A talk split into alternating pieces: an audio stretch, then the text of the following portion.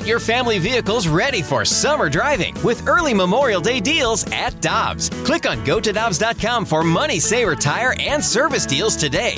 Dobbs, with 43 locations, real deals are always close by.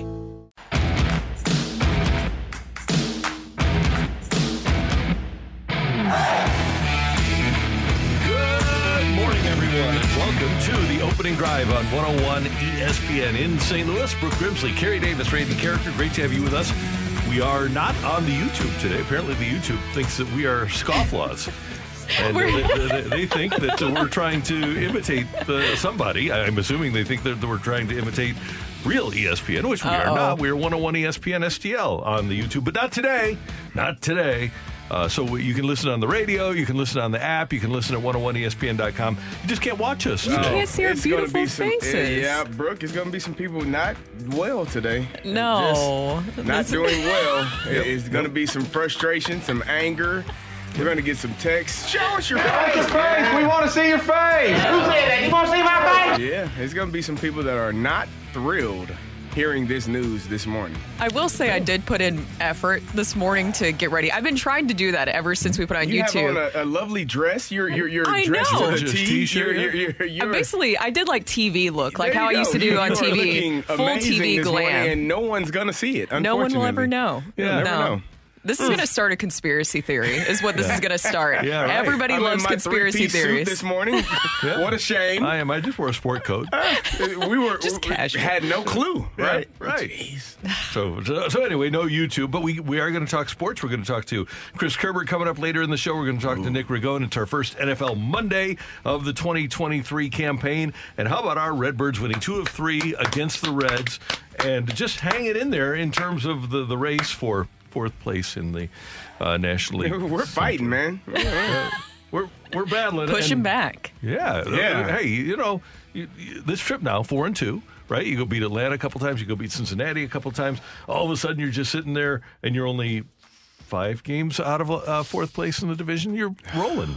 Yeah, I don't know if rolling is the Like five the games out of term. what? Actually, yeah, we're, we're only three games out. Only three games out of, la- uh, out of fourth. But but we're in last in the division. We. Still we. I'm wearing a shirt. 17 games under 500. Yeah. It's September, Yeah. But here come the Cardinals. and the Tra-la, phrase tra-la. three games out of doesn't end in the phrase wild card or division or Okay. I hate that. But here's league, but league, league, kids, league, like league you- best. you say this. home You- field, div- you know, home field advantage. You- you're just you- you're being you- you- you're being somebody who's just negative. But Goose Gossage would call you a negative blanker blanker. Over the weekend, the Cardinals reached the point that they can't lose 100 games this year. That was now that Oh, now, wow. Now if you want to sunshine lollipops, you got that. Yep, we do. That is what that is. Sunshine, lollipops, and rainbows. Everything that's wonderful is what I feel when we're together. I can get behind that. Uh, they beat the Reds 9 4 on Friday, beat the Reds 4 3 on Saturday, and then uh, the Reds beat the Cardinals yesterday. We'll throw that one out. Uh, 7 to 1 yesterday.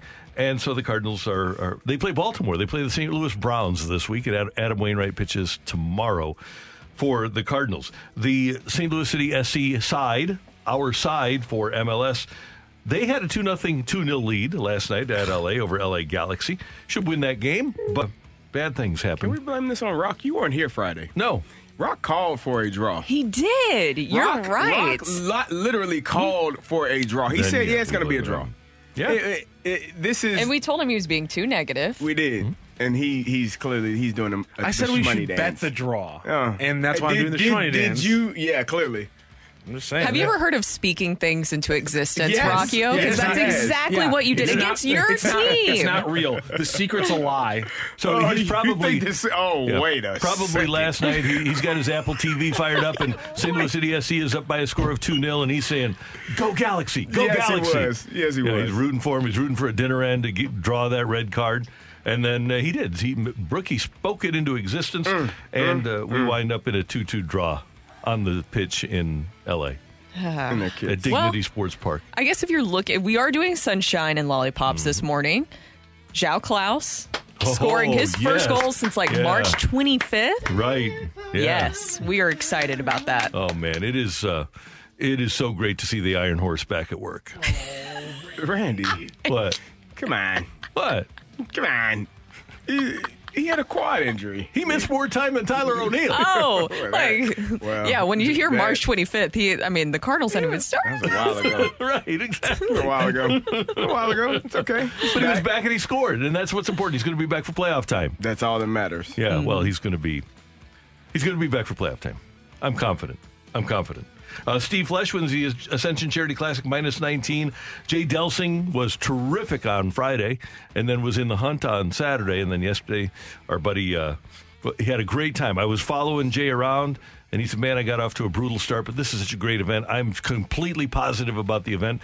Felt like he was hitting the ball well. Just, yeah, things weren't happening for him. So, not a great scoring finish, but the right attitude for our guy. And uh, hey, he's playing on a pro golf tour in a pro golf event, which is pretty darn cool. And what can you, you can, what, what complaints can you really have? No, and Steve, and by the way, the weather was unbelievable. It Congratulations was. to Yeah. Nick Ragone and the staff on another spectacular uh, weather weekend and perfect weekend at the Ascension Charity Classic. Great crowds. The setup was fantastic again, and it really has become kind of the the hallmark of the start of fall now on the St. Louis sports calendar. The, the Ascension has. It is. It just also just perfect weather. I feel like every single year, and hopefully you don't jinx it for next year. So knock on wood on that one. But uh, it was a great event. I went out there yesterday, followed Jay for a little bit. I really felt for him at the end there, but it was just a great tournament. You see everybody walking around, really enjoying themselves, and how could you not? The weather was perfect. I even ran into Frank Cusimano yesterday. I didn't see you out there, but I ran into Frank Cusimano yesterday too. So it was great Was seeing he Frank. the uh, Saturday? Frank was doing the, The caddy? introductions. Oh, did yeah. he caddy yesterday? Uh, I, there was a day that he caddied. yeah, well, that was in our pro am. oh, okay. That was uh, when we played on Tuesday. He was caddying for Paul Stankowski. But uh, on Saturday, he was doing the player introductions at the first tee. Oh, I didn't see was pretty cool, yeah. Frank is everywhere. He is. So Doing good, good job, Coos. Uh, over the weekend, college football, uh, Illinois played Kansas. Oh, oh, no. Kansas played Illinois. Yeah, Illinois didn't seem to make that trip to Lawrence. Uh, 34-23 was the final score on Friday night. It was worse than that at one point. it point. was. It was like 34-7. One of my friends who went to KU sent me a screenshot. I didn't see it till after my game, but he was just like, ah, sorry, CD. Nah, not really. He wasn't. It's unfortunate. That is unfortunate. That is not something that needs to happen, especially when you know the Lindenwood's going to go in there next year and beat KU in their Yo. That's what they're thinking about. They were too focused on that Lindenwood game for next, Next year, that yeah. they weren't prepared for Yeah. this past weekend. Yeah, they, they may not. Well, they didn't know that Lindenwood was going to lose to SEMO 45-7. Oh, It was not great over at SEMO. Yeah, so that was not great. Uh, a- and that's why I was telling Matthew earlier, don't complain about a 23-19 victory in a football game. You take a, A win is a win. You take a win. You, however you can get it. Now, you don't want to beat MTSU uh, 23 to 19. You you want to the the the what are the, the Red Raiders? Blue Ra- Raiders. Blue Raiders, the sorry. blue Randy got to see Who are the the Blue Red Raider Raiders? in Texas Tech. person. yeah. Blue Raiders Yeah. of, of Middle Tennessee State University came to play. The Middle Tennessee State University. Yes. The, the one and only. But yeah, I, I, mean they won, so well, they did better than Illinois did. So what can I say? They did. It was just a little concerning at times because I, I, well, we had Mike Kelly on on Friday, and Yeah. he predicted that it was going to be really close at the end there, and he was right. Mm-hmm. I just wasn't expecting it to be that close, and that's nothing against my Middle Tennessee State Blue Raiders, but you saw that game against MTSU with Alabama. You saw the final score on that. MTSU was blown out, and then in the Mizzou game this weekend, it felt like it was too close for comfort and there was times that Mizzou could have capitalized a little bit more and they didn't. We were talking about it Rockio before the show. I mean, Nathaniel Peat, I feel like you got to give him the ball a little bit more times. Yeah, put the ball in the, in the, in the hands of your playmakers. They've been doing it well with Burden this year, but when you when you see him getting an explosive play like that wheel route and then not really touch the ball much more than that, And, you know the running game right now has been the more consistent side of the of the, of the football for or the of the offense for the Tigers, and so I'm not sure why you don't lean on that a little bit more.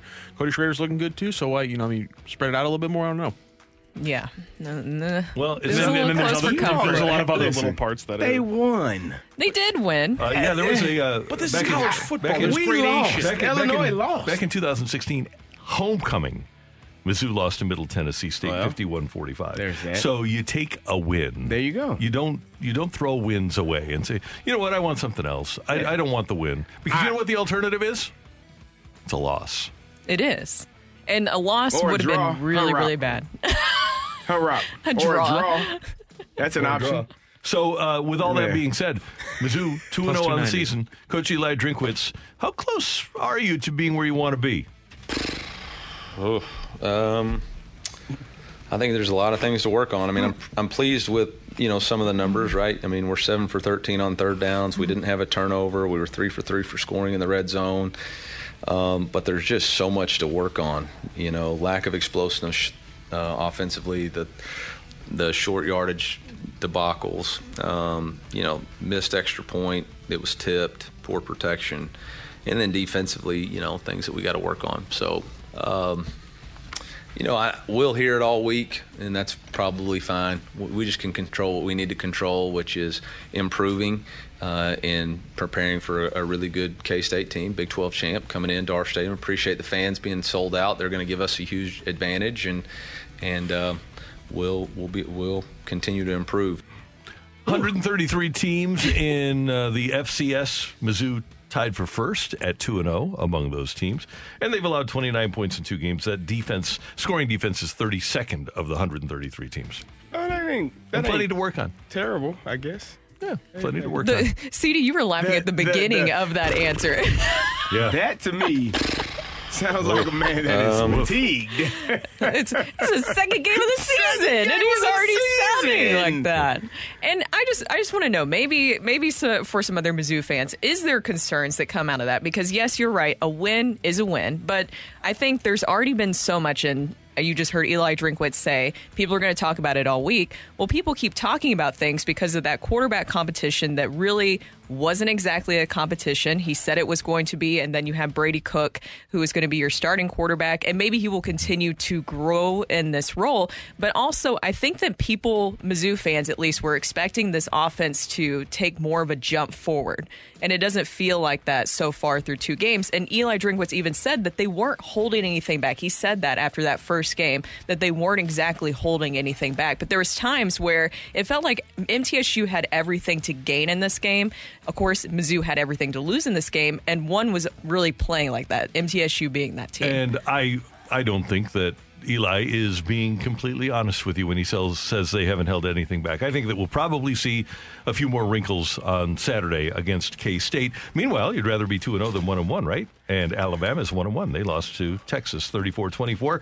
Colorado, Coach Prime knocks off Nebraska 36 to 14. So Colorado is also 2 0, and they're the story of college football, are they not? Oh yeah, they Yes. are. Um, that Texas game, I told you all, Texas had an opportunity to win last year in Texas had Quinn Ewers not got had not gotten hurt, and so the performance that he had, the receivers, the way that they played ball, um, that defe- defense, the way that they got after the quarterback, it was it was impressive to watch to watch Texas play in the manner in which they did. Where does Arch Manning transfer to? He doesn't. So here's the thing, and, and and this is what I love about you know just guys that don't mind competing. Quinn Ewers is probably going to the NFL na- mm-hmm. after this year. So Arch Manning is going to be your starting quarterback. It is there. There's no reason. There's no need for him to leave. The understanding and the respect for the game that Arch Manning and I'm sure the entire Manning family has, understanding, hey, you're going to have to wait a year. It's part of football. Even if you go to the NFL, you may have to wait a year. You may have to wait like three years, like Jordan Love did. Who knows? It's under. It's not under your control. Just wait. Pay it. You know, stay locked in. You're. He'll get some opportunities this year to play, and next year when Quinn Ewers decides to go to the NFL, he'll be the starting quarterback. I wonder how good he is. Boy, he, We'll see. he better have a good year. We'll see. He's going to go to the NFL. It felt like it was a weird weekend for the SEC in general. Do you guys see the Texas A&M game too? How that worked out for them? I did not It did see not work out for them. I, I feel for you- Jimbo. You do? Why? No, I Okay. don't. No, I, All right. I actually and Texas A&M people. What? Uh, I, I, I know a few Texas A&M people, and they hate the fact that I bring up that, in my opinion, they are the most tone-deaf athletic organization in college sports, tied for first with Arkansas. Uh, because they spend a ridiculous amount of money knowing that they have no chance that that money is going to bear fruit.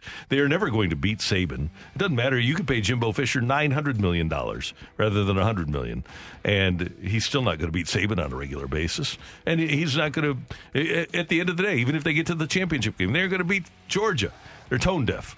Yeah, and they, last year they had the highest uh, paid NIL paid they did. uh, Yes. players in, in and they the were under 500. Yeah, yeah. And they have the facilities, and you mentioned the support. Arkansas definitely has a lot of that same support too. Jerry Jones, your favorite, Mm-hmm. being one of them that uh, really bankrolls a lot of that stuff. I remember he would come in on a helicopter every once in a while Hmm.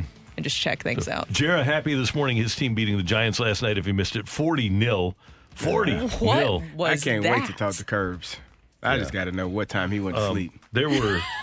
Uh, what time did you go to sleep?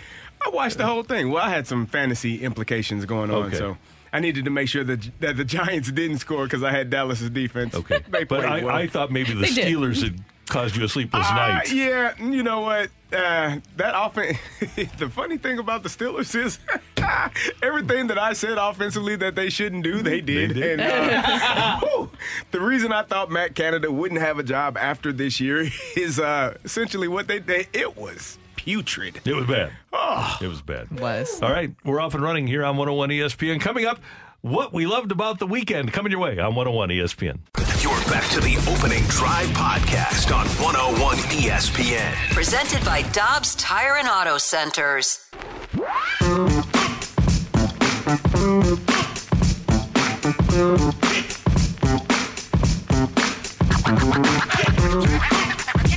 for what we loved about the weekend here on 101 ESPN.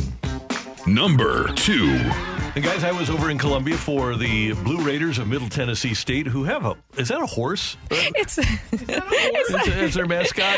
okay. First of all, uh, did you ever see the mascot prior, and were you surprised? Did you have an expectation of what MTSU's mascot would be? I thought You it would be are like a. Blue Raider. I thought it would be like an Oakland or a Vegas Raider. Oh no! It's a. bl- It's. I Surprised thought it'd be you. blue. Horse? Surprised. Yeah, did you see it? I saw the picture that Yeah. Randy Yeah, sent. so it's basically kind of a interpretation on Pegasus. I don't know, there's Okay. something like that, but its name is Lightning. Uh, I sent you guys a little blurb about how they even came up with the Blue Raiders, and there was a competition. I guess a quarterback back in 1934 came up with the Blue Raiders, and uh, he won five dollars for coming up with that mascot. Well, five bucks. Five whole dollars. Five whole dollars. But yes. I'll say this: Hell, what are you gonna do Four- with dollars? for Middle Tennessee State, and oh by the way, 1934. Uh, oh. This is a lot of money back then. Yeah, I thought you meant- and uh, people in St. Louis listen to this show and they say, "Oh, well, Brooke Grimsley went to Middle Tennessee State. Let's go watch them play." So that was part of the big crowd, but there was a big, big crowd. no, I don't know at if that was what it was. A perfect night, and they, they came away with a victory. But I love what Desiree Reed Francois has done with Mm-hmm. Mizzou athletics in getting people into the buildings, whether it's football, basketball, wrestling, uh, men's and women's basketball, even better crowds at baseball, but specifically football because that drives the bus. And the excitement around Mizzou football is really heartening and cool to see. And even though it wasn't the 56 to nothing victory that Matthew expected, it was a win and it was exciting and people had a great time. And that's also a credit to Eli Drinkwitz and what he's done. His recruiting abilities has made things a lot more exciting, I feel like, for the fan base, at least invigorating. And also Dennis Gates, what he's done with the basketball program. I mean, you've had more people show out to those games. Yeah, it's been great. And by the way, uh, I heard over the weekend that uh, apparently he's got a line on another five star Oh. to commit. So we'll see. The line was 20 and a half, and they won by four. So you are. Hold your horses. Is that what Yeah. you're saying? maybe. Slow it Hold down your just Blue a bit. Raiders. Yeah, hold, your- hold your blue Raiders. Please and So thank you. he doesn't like. He obviously had money on the game because I. Uh, you- what I took care the about is- MTSU line, remember? Yeah. uh, what I care about is getting the W. That's all and that matters. Matthew Matthew is much more interested in style points. He would rather lose a game pretty than win a game ugly. I'd Sidney I'll take the W. Sydney Dean. Yeah. Like prime lose time. Pretty. My number two thing this weekend, guys, is going to be the Ascension Charity Classic. Randy, you mentioned yesterday it was a fantastic weekend over there. Congratulations to Steve Flesch. I think he set a course record mm-hmm. yesterday, right? Yeah. Yeah, and then finished 19 under for the tournament. so Ridiculous. Yes, congratulations to him. But I just always love going out to events like this and the Ascension Charity Classic. Since coming into town and what they've done with it, not only does it give back to community, and you've seen that being put into work, but the way that people show up for the events, I think, says so much about St. Louis, the best fans, not just in baseball but in sports in general, about how they support every single sporting event and show out in big numbers. Yeah, nice. it's pretty cool. Yeah, I agree. I was driving past it on Saturday, saw how many people were there, and, and it's a, it's a it's a great event. Uh, Nick and his his guys, his people do a great job putting it together, and it's good having all of those great golfers here in St. Louis. Fantastic. Yes. My number two is the opportunity for all of us to see potential Heisman quarterbacks so early in the season. You got, we talked about Quinn Ewers, who is 609 yards, six touchdowns, beating Alabama in Alabama. You talk about Shedeur Sanders, who is 906 yards and six touchdowns, 2 0, beating up on Nebraska this weekend. Uh, you know, the, the, the transfer from Jackson State, people saying that he would not have the talent nor the ability to do so. He's showing out. And then let's not forget about the actual Heisman winner from last year in Caleb Williams, who has 878 yards and 12 touchdowns in the first two games. If you didn't get to see Caleb Williams play, uh, was it Cal last night? No, Stanford, excuse me, Stanford last, uh, Saturday night. You should watch because that USC team is electric. They got a kid named Zachariah Branch who is lightning in a bottle. This is going to be a really good season. It's going to be a really good season for Heisman quarterbacks. This is this potentially could be one of the, the, the best quarterback drafts if all of these guys decide to leave uh, that we've had in a few years. So it's going to be fun to watch these guys just get after it each season, each game, and hopefully I don't know if Colorado can make it up that far, but I know USC and Texas could potentially be in that Final Four. So it's gonna be uh, it's gonna be really good to watch these guys play all year. Number one. Guys, we've talked about this a lot over the course of the season, but Willson Contreras had home runs in each of the games over the weekend. Five for 12 against the Reds over the weekend.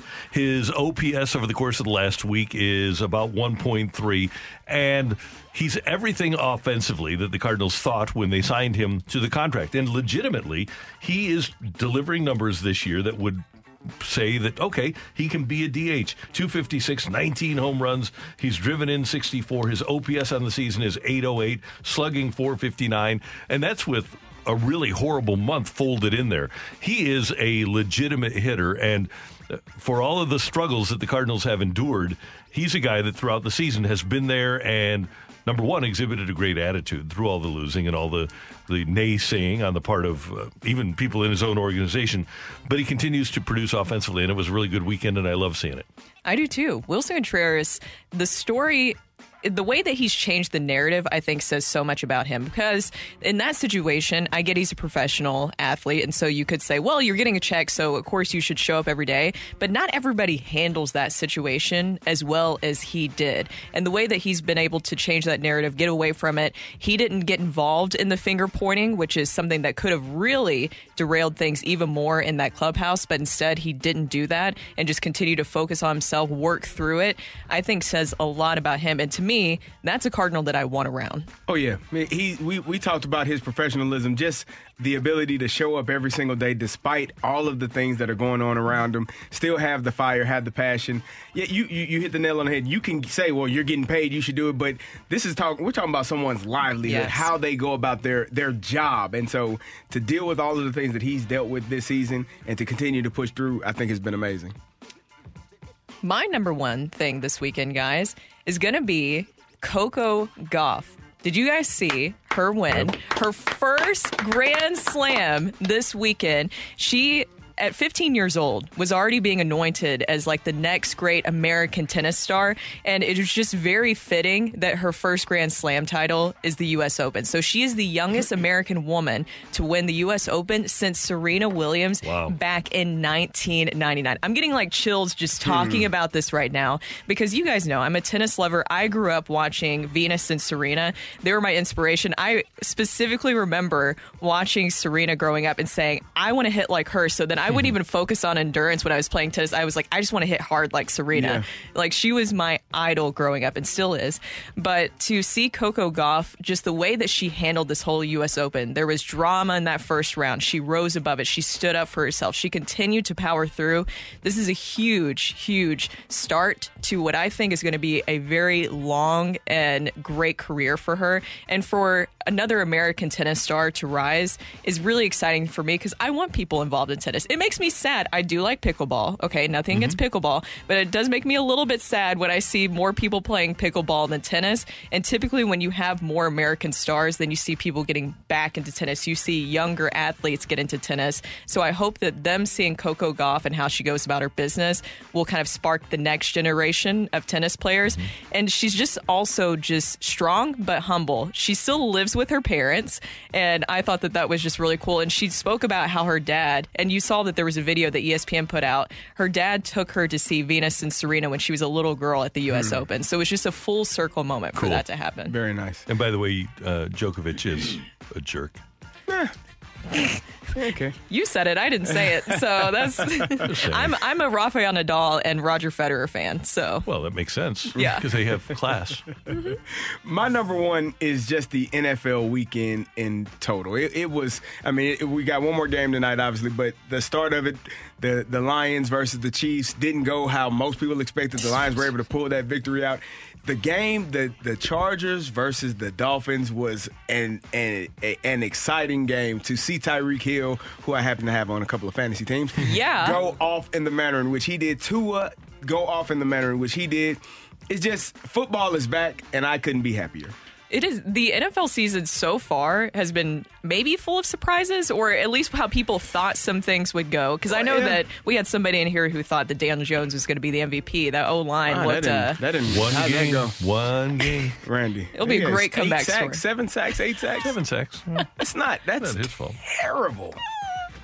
Yeah. They looked. They they they looked, They looked really bad. bad. Yeah, and Tua is my quarterback in our fantasy league, and I was like, "Wait, who has Tyreek Hill?" So I started oh, yeah. searching, and then I was like, "Oh, there's CD with Tyreek Hill." Weren't Yes. you predicted to have like the worst? Like, didn't Yahoo say Yeah, that you had why- like the worst team or something we don't like play that? the game on paper, Brooke. There you go. I have Play it on the J.K. Dobbins. How's that going for you? Not great. Yeah, this is. whew. He, he, I feel when people, he, he's one of those guys. ACL now, a torn Achilles. He's one of those guys that just, for whatever reason, his body is failing him. Yeah. it's So, unfortunate. those are three things we loved about the weekend. Actually, two things each, but six things total. What we loved about the weekend here on 101 ESPN. Coming up, NFL Week One does wrap up tonight, but we've got NFL Four Downs coming your way on 101 ESPN.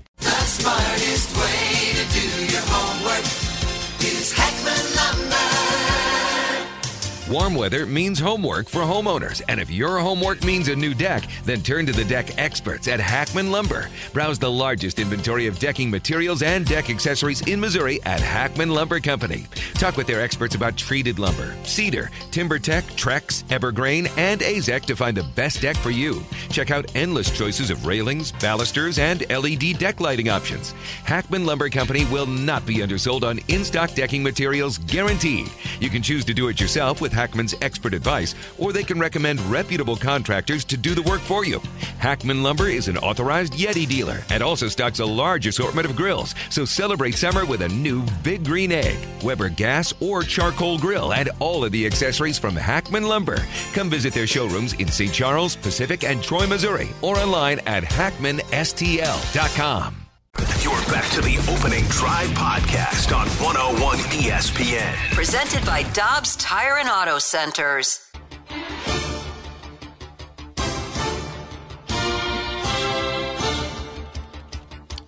It is time for four downs from the National Football League. Week one Sunday games are complete. Obviously, we will finish up with Monday Night Football tonight here on 101 ESPN. 715 kickoff, as you will be able to hear it here. But it's time for First down. All right, kids, I sent you the text yesterday, so everybody in the room knows this. The most overrated person in the history of sports is Bill Belichick.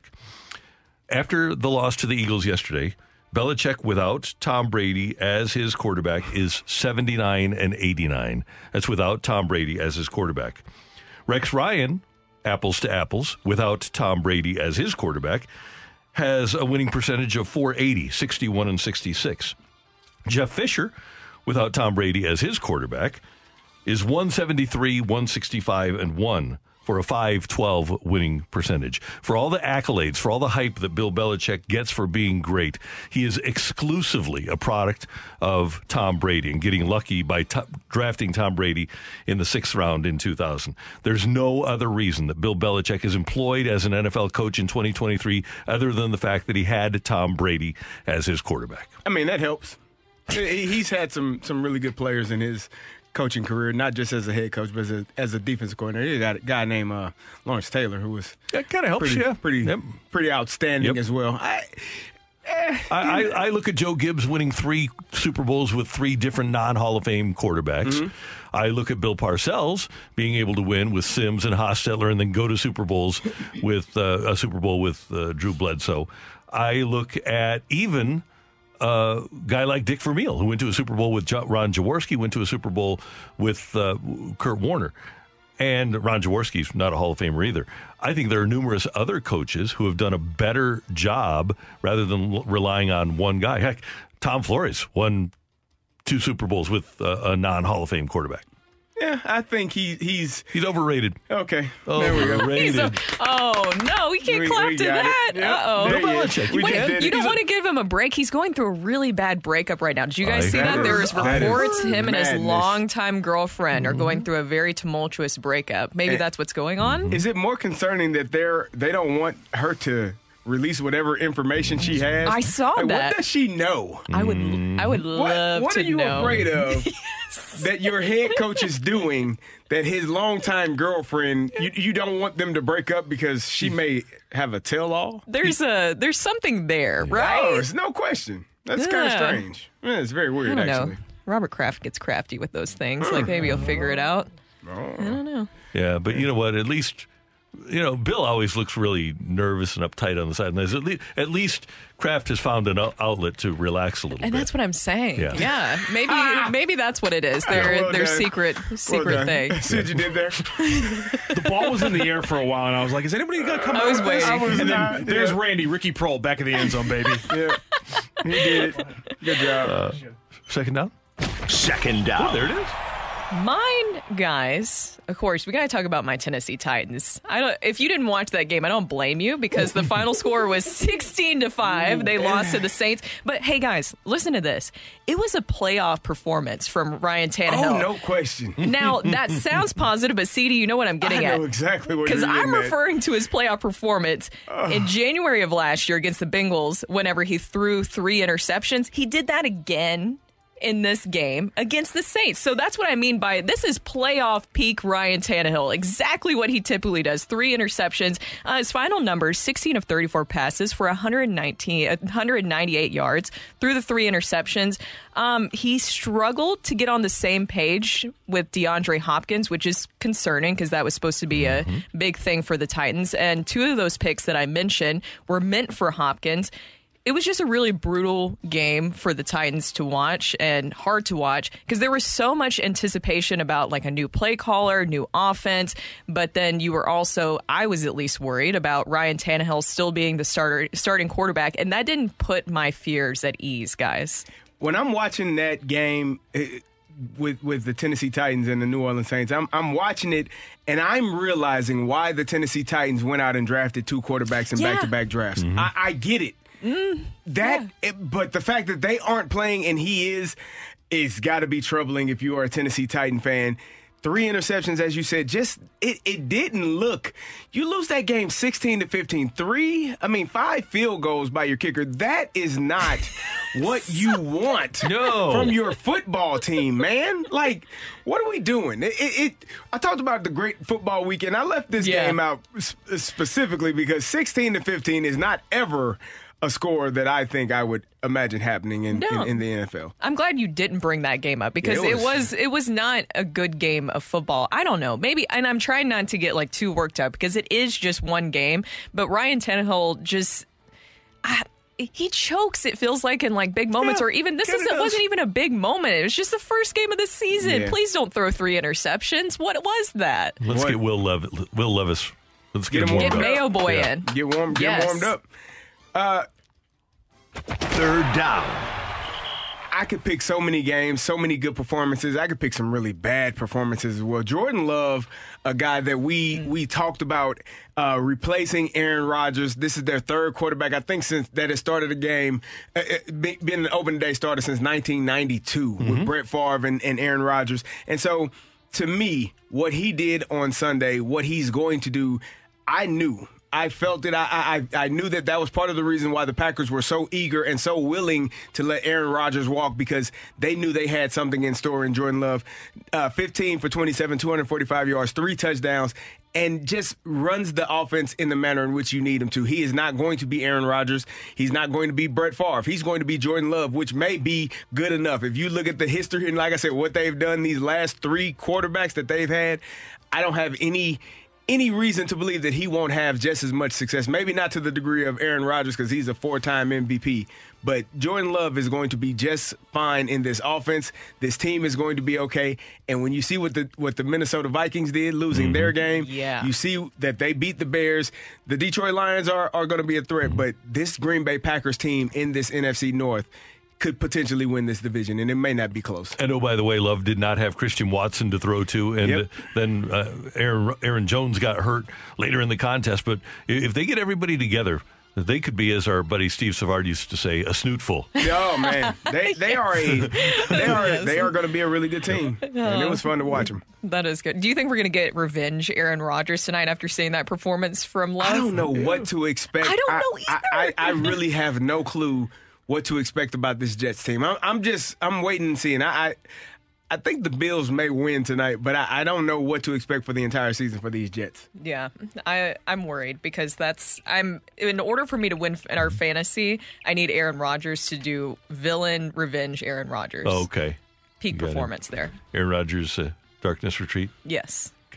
Okay. Fourth down. All right, guys. Uh, by the way, we should pay attention to history. History is always a good thing, especially when it's happening before your eyes. Brock Purdy of the San Francisco 49ers is the first quarterback, first quarterback in NFL history to win each of his first six career starts and throw at least two touchdown passes in each of them. He's also the first quarterback in NFL history with a passer rating of 95 or higher in each of his first six career regular season starts. This guy was Mr. Irrelevant last year and now has, at least in terms of wins and losses and passer rating, the best six game start in the history of the league. Better than Marino, better than Roethlisberger, better than Manning, better than Manning, better than Brady, better than Warner, the best. Better than Mahomes. I, I intentionally didn't bring this team up because of what they did to the Pittsburgh Steelers yesterday. Brock Purdy is going to be. I, I mean, you got Brandon Aiyuk, you got who, who scored two touchdowns, you got Deebo Samuel, you got George Kittle, you got uh, Christian McCaffrey. You have so much talent on this offensive side, and then you got one of the best offensive lines, the best. Trent Williams is a nine-time All-Pro. He, he- they are loaded offensively, but the defense may be more scary. Mm-hmm. Nick Bosa coming off the edge, Fred Warner who hit Najee Harris so hard one of the first plays of the game, it left me wondering if they even practiced last week because there's no way you leave Fred Warner unblocked. It's just it, it, they have so much talent on this team, and Randy, you know just like anybody, when you have a young rookie quarterback still on a rookie contract, how much you can disperse that money to other positions, and when your quarterback is young and he's playing this well.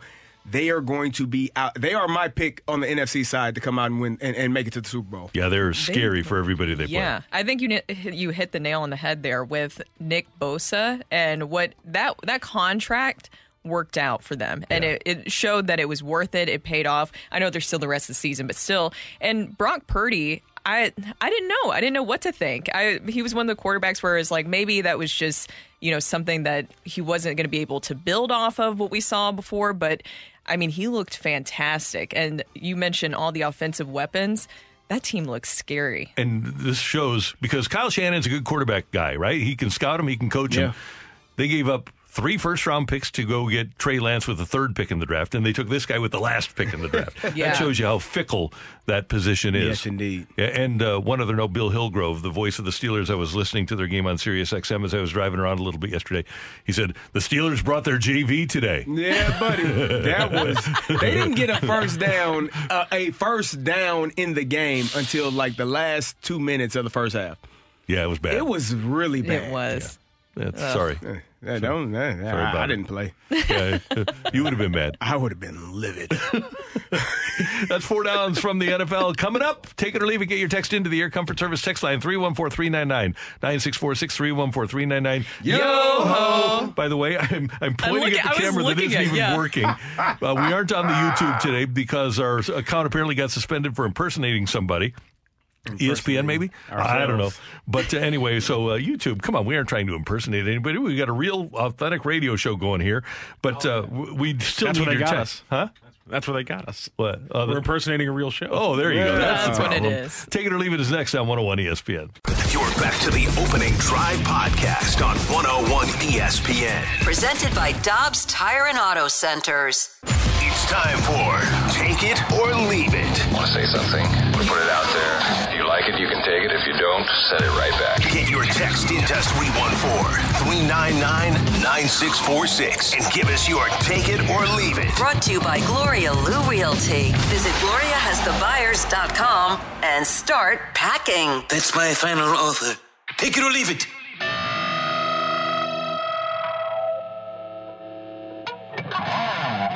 Text in right now 314 399 9646 314 399 Yo ho! We don't have to do the arm thing, Yeah. but we do anyway. We are. Because we aren't on the YouTube. Uh, Yep. we, but we'll hopefully be back tomorrow. All right, take it or leave it, guys. Justin Jefferson, with a huge day yesterday, continues an incredible start. He had nine receptions for 150 yards and has nine career games with at least 150 yards receiving, surpassing Randy Moss and Jerry Rice, a couple of pretty good Hall of Fame wide receivers, for the second most by a player in his first four seasons in NFL history. Only Lance Alworth in the old AFL had more.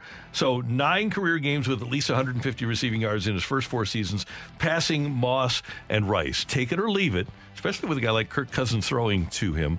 By the end of his career, we'll think more highly of Justin Jefferson's career than Moss or Rice. Oh, leave I'm gonna have it. to leave that. I'm gonna have to Don't- leave that. Moss, Leave it. like you're gonna. He's off to a better start. He's Yeah. not age. He also, by the way, became uh, at 24 years, 86 days old, surpassed Randy Moss as the youngest player to reach 25 career games with at least 100 receiving yards. I gotta- youngest, younger, but Moss, I think, went to five years of college, right? Because he did Florida State, Notre Dame, all that stuff before he went to Marshall. Uh, man. So he started younger, but four. four seasons though. The Justin Jefferson has done more in his first four seasons, and by the way, at the beginning of his fourth season than Moss. I think Randy was 21 when he Was got he? into the Okay. league. I'm pretty sure he was. Um, but I, I gotta leave that. That Yeah. that that. Those are, are some guys. Moss, Moss, Yeah. Hey, Yeah, Moss is in first. ten years we can revisit Yeah. this. I, I, I, He's doing it right with now, Kirk Cousins throwing to him. he is. He is. Uh, we ha- we'll have to revisit that in five to ten years. Yeah. I, I can't say it right now. Those guys. Hey, that's are- what I want. I leave want it, leave Take it, it or leave leave it. it. Yeah. Leave Okay. it. So Joe Burrow had the lowest passing yardage of any starting quarterback on opening day weekend. Well, we still got one more game, but I'm I'm I'm highly sure that Mm-hmm. Aaron Rodgers and uh and and Josh Allen are going to throw more than 82 yards tonight. Take it or leave it. Joe Burrow still finishes with the most passing yards in the league this year. Oh, I'm going to leave it only because we still have Patrick Mahomes playing. Who is he throwing the ball to? It doesn't Me matter. Me and you? Yeah, he he could be. at this point, you might as well Yeah. call somebody from the be catch and stands. fall for me. I'm gonna Yeah. catch it and fall down. I, I, I won't get you any yak. Uh, I, I- am gonna catch and fall. Okay. I will catch it though.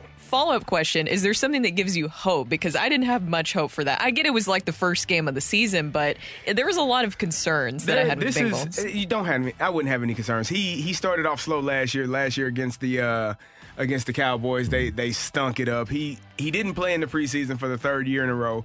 We talked about the importance of guys playing in the preseason and how it's hard to figure out who is really good and who's not because this essentially is the fourth preseason game of what would be. I wouldn't have any concern with it. By week two, week three or week four, he'll be rolling. Uh, that offense will be rolling. He looked sluggish though. He looked really he looked really slow out there. And he spotted Tua about 400 yards. Yeah, he did. yeah, yeah. Tua's got 400 yard advantage on him. That's okay. I like how we're all doing NFL right now. So I'll I'll, so I'll stop talking about the Titans after this because it was so bad. I shouldn't be talking about this much, but this is funny. Take it or leave it. The Titans should just go Wildcat the rest of the season with Take it. Derrick Henry. Take I'm going to take that. My yes. God, just give Derrick Henry the ball. Give him the I mean, if Ryan Tannehill, if you're just going to stick with him as your quarterback, quarterback. I mean, Derrick Henry is the engine of the Titans offense. Just give him the freaking ball. Or just put Willis at quarterback and never call a pass play. There you go. but you have the opportunity to pass with Yeah, him. you do. You, you can. Tim Hill played wide receiver. He He did. can make things happen here. Let's just yeah, do just it, go man. Wildcat the rest of the season with Derrick Henry. I'm just tired of it. I think it's, it'll be fun. it's so bad. That's- Vrabel's that's creative. He can do that. yeah. That's tough. All right. Uh, Matthew, what do we got on the text line? Take it or leave it. Mizzou loses by at least 20 against Kansas State. Leave it. Oh, by at least twenty. Take it. Yeah. Take it. Yeah, no, they aren't. Who's just going to win that game at home? You think? Yep. Okay. Revenge game. I'm gonna have to. Wait, wait. I'm gonna. Was it take it for twenty points or 20 points. Yeah, the Mizzou loses by at least 20. Um, Yeah. I might have to take that after hearing that. That's my. That's my. You Woof. cut that off for me. oof. Um, Cut that off. I need It's that. the raspberry oof um and it's like all four right one. That doesn't make me look great after that. So that's why, yeah, I'm gonna not gonna say things are gonna go well for Mizzou in this next game. Take it or leave it. Jefferson might catch them in yards, but he'll need some Super Bowls to pass Rice. Yeah, I'll take that. Yeah, He doesn't have. Well, No, Randy doesn't that. have any. Didn't win any. No. Jerry has a Super Bowl MVP. Jerry is spectacular. It was the level. best. That's, uh, that goes to show you. You can still run a 4 6 40 and be good. Take it or leave it. With uh, these bases, Vince Coleman would have had 150 in a season. Take it. Well, well 180. He had 150. Didn't he have 150? How many? No, did he have? his all time record was 110. How many did Ricky have? 130. Yeah. Okay. Yeah, but I'd we take that. well, Ricky- and the way Ricky that the the game because you can only throw over twice, and Them the guys, fact those that guys peop- are taking off. yeah, they're going. Who do you they- think is a player that Vince Coleman would like? who's now? Yeah, There's nobody. The, we don't have Vince Coleman in baseball now, or Rickey Henderson. Any, Um, even like maybe like a maybe a little close. Anybody? Um, well, see, Acuna hits for too much power, but Vince was That was the first person that I was thinking Yeah, of. it- from a base stealing Yes. standpoint. Mhm. But he's going to finish with 70, 75. Vince came in every year knowing he was going to get 100. 100 stolen bases. By the way, I just got this text uh, from 2 p.m. Uh, I guess so that's when you'll be able to hear this take live on the air. From Andrew Marsh, take it. After seeing Mizzou live, I can guarantee they're going to get absolutely smoked next week. Good job, Marshy. Appreciate you listening. So that's so he would not uh, he he would not like to listen or to or appreciate Nick Saban. Uh, who is a big believer that every team's game and every team's play takes on a life of its own. And so it, Marshy would he doesn't believe in such things as upsets, which I'm kind of happy about because he still thinks the Rams won Super Bowl 36, which is a good thing. Also, uh, he's got that, like, that, that didn't go that way. It didn't happen. Didn't also he's, he's got like a four percent chance to beat me in fantasy tonight, so he really needs to. He Yeah. really needs to believe in upsets. Yeah. Uh, take it or leave it. After the terrible per- performance from the Steelers this week, they will finish the season above 500 still. Take, Take it. it. Yeah. It's one game. Mil- Mike Tomlin's never finished below 500. He doesn't do that. It's one game, but it was it was when you're looking at that game and looking at how they performed offensively. I defensively, I thought the defense played pretty well, despite giving up 30 points. I, I thought that they they fought their butt off. Offensively, it was terrible, man. It was tough. Is there somebody we can give those play calling duties to? I mean, I, I Randy. yeah, There's a few people Somebody. call some plays, make some things happen. Okay. Take it or leave it. This year, Super Bowl seems to be Cowboys versus Dolphins. Yeah, right. Leave that. Randy, it's 1975 again. I'll- or- sometime in the The Cow- I don't That's even know if the Cowboys are good. I know the what, what I learned from that game. The Giants are terrible. Their Mm-hmm. O line is oh my god. I don't even know if the Cowboys are really good. Defensive now, they're now the defensive line and linebackers for the Yes. Cowboys probably are really good. So I was playing in uh, the Pro Am, the Ascension Pro Am last week with Paul Stankowski, Dallas guy. I said, You're a Cowboy fan, aren't you? He said, Yeah. I said, Great stat for you. St. Louis has played in an NFC championship game in Super Bowl much more recently than Dallas has. And that's not going to change. As long as Jerry Jones is the owner and the gen- general manager of the Cowboys, they are not going. They are not going to play in the Super Bowl. Can you imagine that Cowboys team last night? Granted, they beat the Giants forty to nothing. How are they going to stack up against the San Francisco 49ers? They aren't. Uh, yeah, I'd love Uh, to see that. I man, that 49ers team, man, that was whew, that was impressive. I gotta yes, it was Ken, impressive. Ken Hitchcock used to say, this is going to be a man's game. And when you play the 49ers, it's going to be a man's game. exactly what that was. Take it or leave it. Aaron Rodgers has transferred ownership of the Bears to Jordan Love. I saw Oh, that take it. certificate. Yeah, Take I, it. I, I- Oh, take Yeah. it. yeah, that that did indeed happen. They Yeah. did transfer of title. Yeah, I, I, yeah, I, I saw that. Did you guys see the title? Mm-mm. Okay, yeah, it's uh, That's hilarious. Yeah, here it's it's uh, there you go. It's on the Twitter machine. Bill of sale. I love that. That is From Aaron. Rodgers to Jordan Yeah. Love, ownership oh of the Bears. no! That's beautiful. awesome. Thank you, Matthew. Thank you, Randy. That's uh, take it or leave it on 101 ESPN. Coming up, we've got our fresh take here on 101 ESPN. Uh, Miles Mikolas, a number two starter, yeah. And Nick Ragone is going to join us as well. Coming up on 101 ESPN. You're back to the opening drive podcast on 101 ESPN. Presented by Dobbs Tire and Auto Centers. A fresh perspective on the day's top stories. It's the opening drive's fresh take. Brought to you by Schnucks Rewards. Reward yourself. Earn 2% back on every purchase with the Schnucks Rewards app.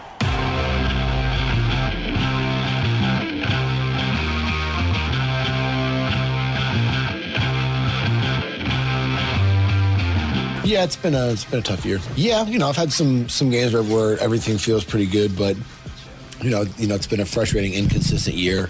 Uh, you know, I got a lot of work to do this offseason. That is uh, the Cardinal right-hander Miles Mikolas, who has not been great in the second half of the season. Uh, he has an earned run average of 5.65. Before the All Star break, he was five and five with a 4.23. Since the All Star break, two and six with a 5.65. And yeah, you could say it's been an up and down year. He's not had great run support, but he hasn't pitched particularly well either. And uh, Brooke Carey, uh, it seems as if he's I, I he he's a justifier. He's he's not an excuse maker, but there is a justification in his mind as to why this year hasn't been as good as next year will be.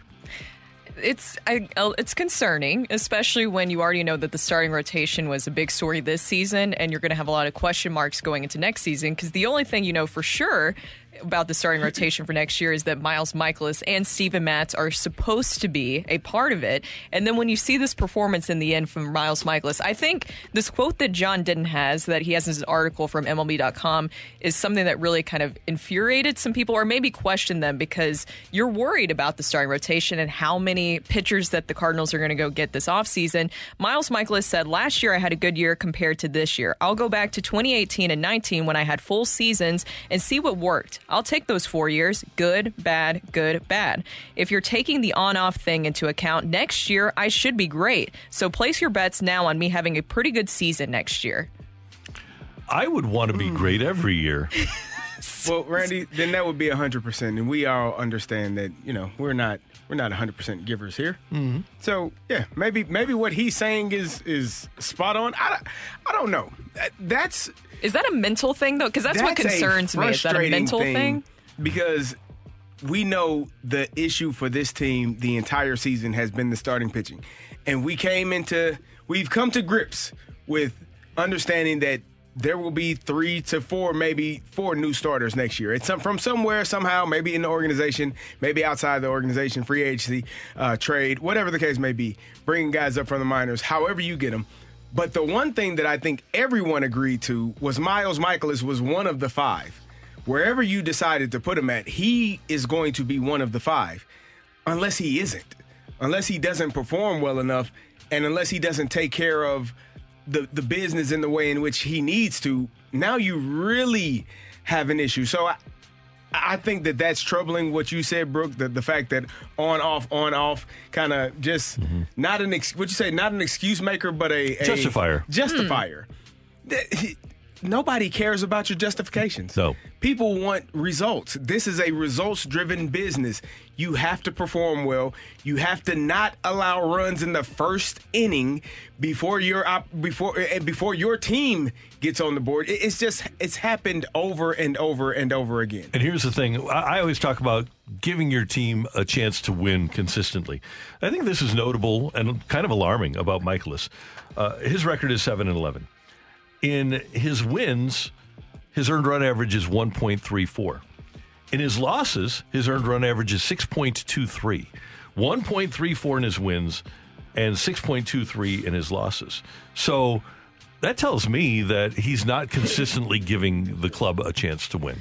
No, and nobody exactly wants to hear that. And I understand Miles Mikolas likes to joke around. He's not always super serious and he will hold himself accountable in the post game. But then when you hear that other part of it, that doesn't sound exactly like full accountability. And I think frustrating because this season has been frustrating for the fans, for the Cardinals, for the players, everybody involved in the organization. And so you don't want to hear like, oh yeah, this is just a scheduled off year for me. And I'll be back next year. Well, that's that's great, but how are we supposed to know that that will be the case for next year when you see the performance declining in the way that it has for Miles Mikolas this season? Cards at Baltimore tonight, 535, and you can see that game on Bally Sports. It was a great weekend over at Norwood. The Ascension Charity Classic won by Steve Flesch, and right now joining us on the celebrity line is Nick Ragone from Ascension and the Ascension Charity Classic. Good morning, sir, and congratulations on a magnificent weekend. It was just fantastic. It really was. It was a great week. You know, we, I've been talking to you guys last couple of weeks. It comes down to weather, and boy, we had five great days of weather. We had record-breaking golf. I didn't see uh, a 62 out there, Randy. I know you saw that, but that's after 12 holes for you. But right. to, to, to break Jay Delsing's course record, to do it on Sunday, shoot 19 under, which again, you know, when David Toms won two years ago, it was 10 under. I mean, it just shows you how good the level of play was. But man, I couldn't have scripted a better week. Oh, it was fantastic. I saw you out there yesterday, Nick, and you were busy running around, but it was great chatting with you. And it was just such a fantastic event. The weather, everything like that. What can you say about the fan support with everybody that showed up throughout the weekend? You know, St. Louis, we've said it, I've said it, you've said it, we've all said it so many times. We punch above our weight when it comes to live sports. I mean, we, it's not a cliche. We have the best sports community in the country, whether it's the Blues, the Cards, soccer, NASCAR, now golf. And I mean, we had record crowds all week, again, even surpassing our first year. Saturday was amazing. I mean, the place was packed. And it's just, it's really gratifying to see that, you know, in just three short years, this has become an elite event. And I had Ernie Els and Bernhard Langer, unsolicited, come up to me and say, This is an elite event on our tour. We look forward to it. We absolutely love Norwood. But most importantly, we love playing in front of the big crowds and hearing the roars. It makes us feel like we were on the big tour again. And, and that is super gratifying. Nick, go ahead. Oh, Nick, I know you said in the past, I believe you said in the past that this is a 50 week process where you are preparing for the Ascension Charity Classic and it's 50 weeks of preparation and getting all of the things in order. I'm assuming that the two weeks begins now where you don't have anything. What mm-hmm. do these next couple of weeks look like for you where you're not preparing for, for next year? You know, as I as I told the the team the last time, the first year, let's take about a month off and let's regather. And then by ten thirty Monday morning, I was sending a million texts. So we get about thirty minutes of downtime this morning, and then we're going to start planning for next year. It really is. It's a fifty one week endeavor, and the team, uh, first of all, Mike Null and his team at Norwood, the course was even in better shape than the first two years. And with all the heat we had this summer, that's extraordinary. But uh, my colleagues, Steve Spratt, Dan Sullivan, Tim Heitman, Alonzo Bird, we had a thousand volunteers. I mean, it takes a village. You know, you guys see me in the media a lot talking about it, but there's a village of people to put this together. And the planning really is, Kerry, 51 weeks a year. And then that last week, you mostly just pray for great weather. And we've been lucky three years in a row. And uh, Nick, one more thing: the the Ascension Charity Classic in, in three short years has really, in my mind, established itself as kind of the, the harbinger of, of fall. It's it, this is when summer turns to fall. Is when this weekend of the Ascension Charity Classic arrives, and it's a, become a key part of the St. Louis sports calendar. I wanted to congratulate you on that. Thank you, and I appreciate that. You know, and that's a really that's a really neat thing. And I, I got to say, the state of Missouri has really leaned into this event. Our Lieutenant Governor Mike Kehoe, but um, they use this as a way to showcase the state, not just our county, not just our region, but the entire state for the rest of the country. And if you saw the coverage on the Golf Channel, we had eight hours of live coverage, and it was like a love note to St. Louis. And I'm really proud that Missouri looks at this as an opportunity to remind the rest of the country how special we really are. Nick Ragone, thanks for all you do for the community. The charities appreciate it. We appreciate it. I know all the golf fans do. You do fantastic work, and uh, we appreciate it, and I'm sure we'll talk soon. We're going to take a day off. We'll start planning for next year. All right, Nick, take care. Nick Ragone from Ascension and the Ascension Charity Classic with us on 101 ESPN. Again, a dominant performance by Steve Flesch yesterday. He finishes in minus 19 to win the tournament. Coming up next here on the opening drive, where it's 812, time check brought to you by Clarkson Jewelers, an officially licensed Rolex jeweler. We're going to talk to Chris Kerber. Chris and I were together on 9 11. We'll reminisce a little bit about that and talk about the Blues. They've got some cool stuff coming up, including today. That's next on 101 ESPN. You're back to the opening drive podcast on 101 ESPN. Presented by Dobbs Tire and Auto Centers.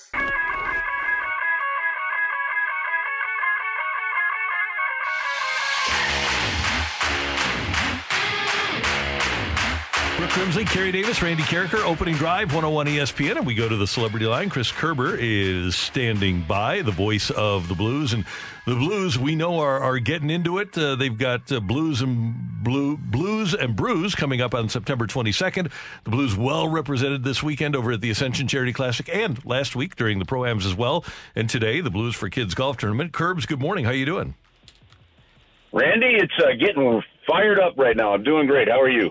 Everything's terrific here. I, I want to start with this that uh, something that you and I share, and everybody uh, of our age and everybody in America that was alive in 2001 knows where they were on 9 11. And you and I and the Blues were in Alaska at training camp. The Blues were having training camp in Anchorage and I'll never forget. I know you won't forget that day either.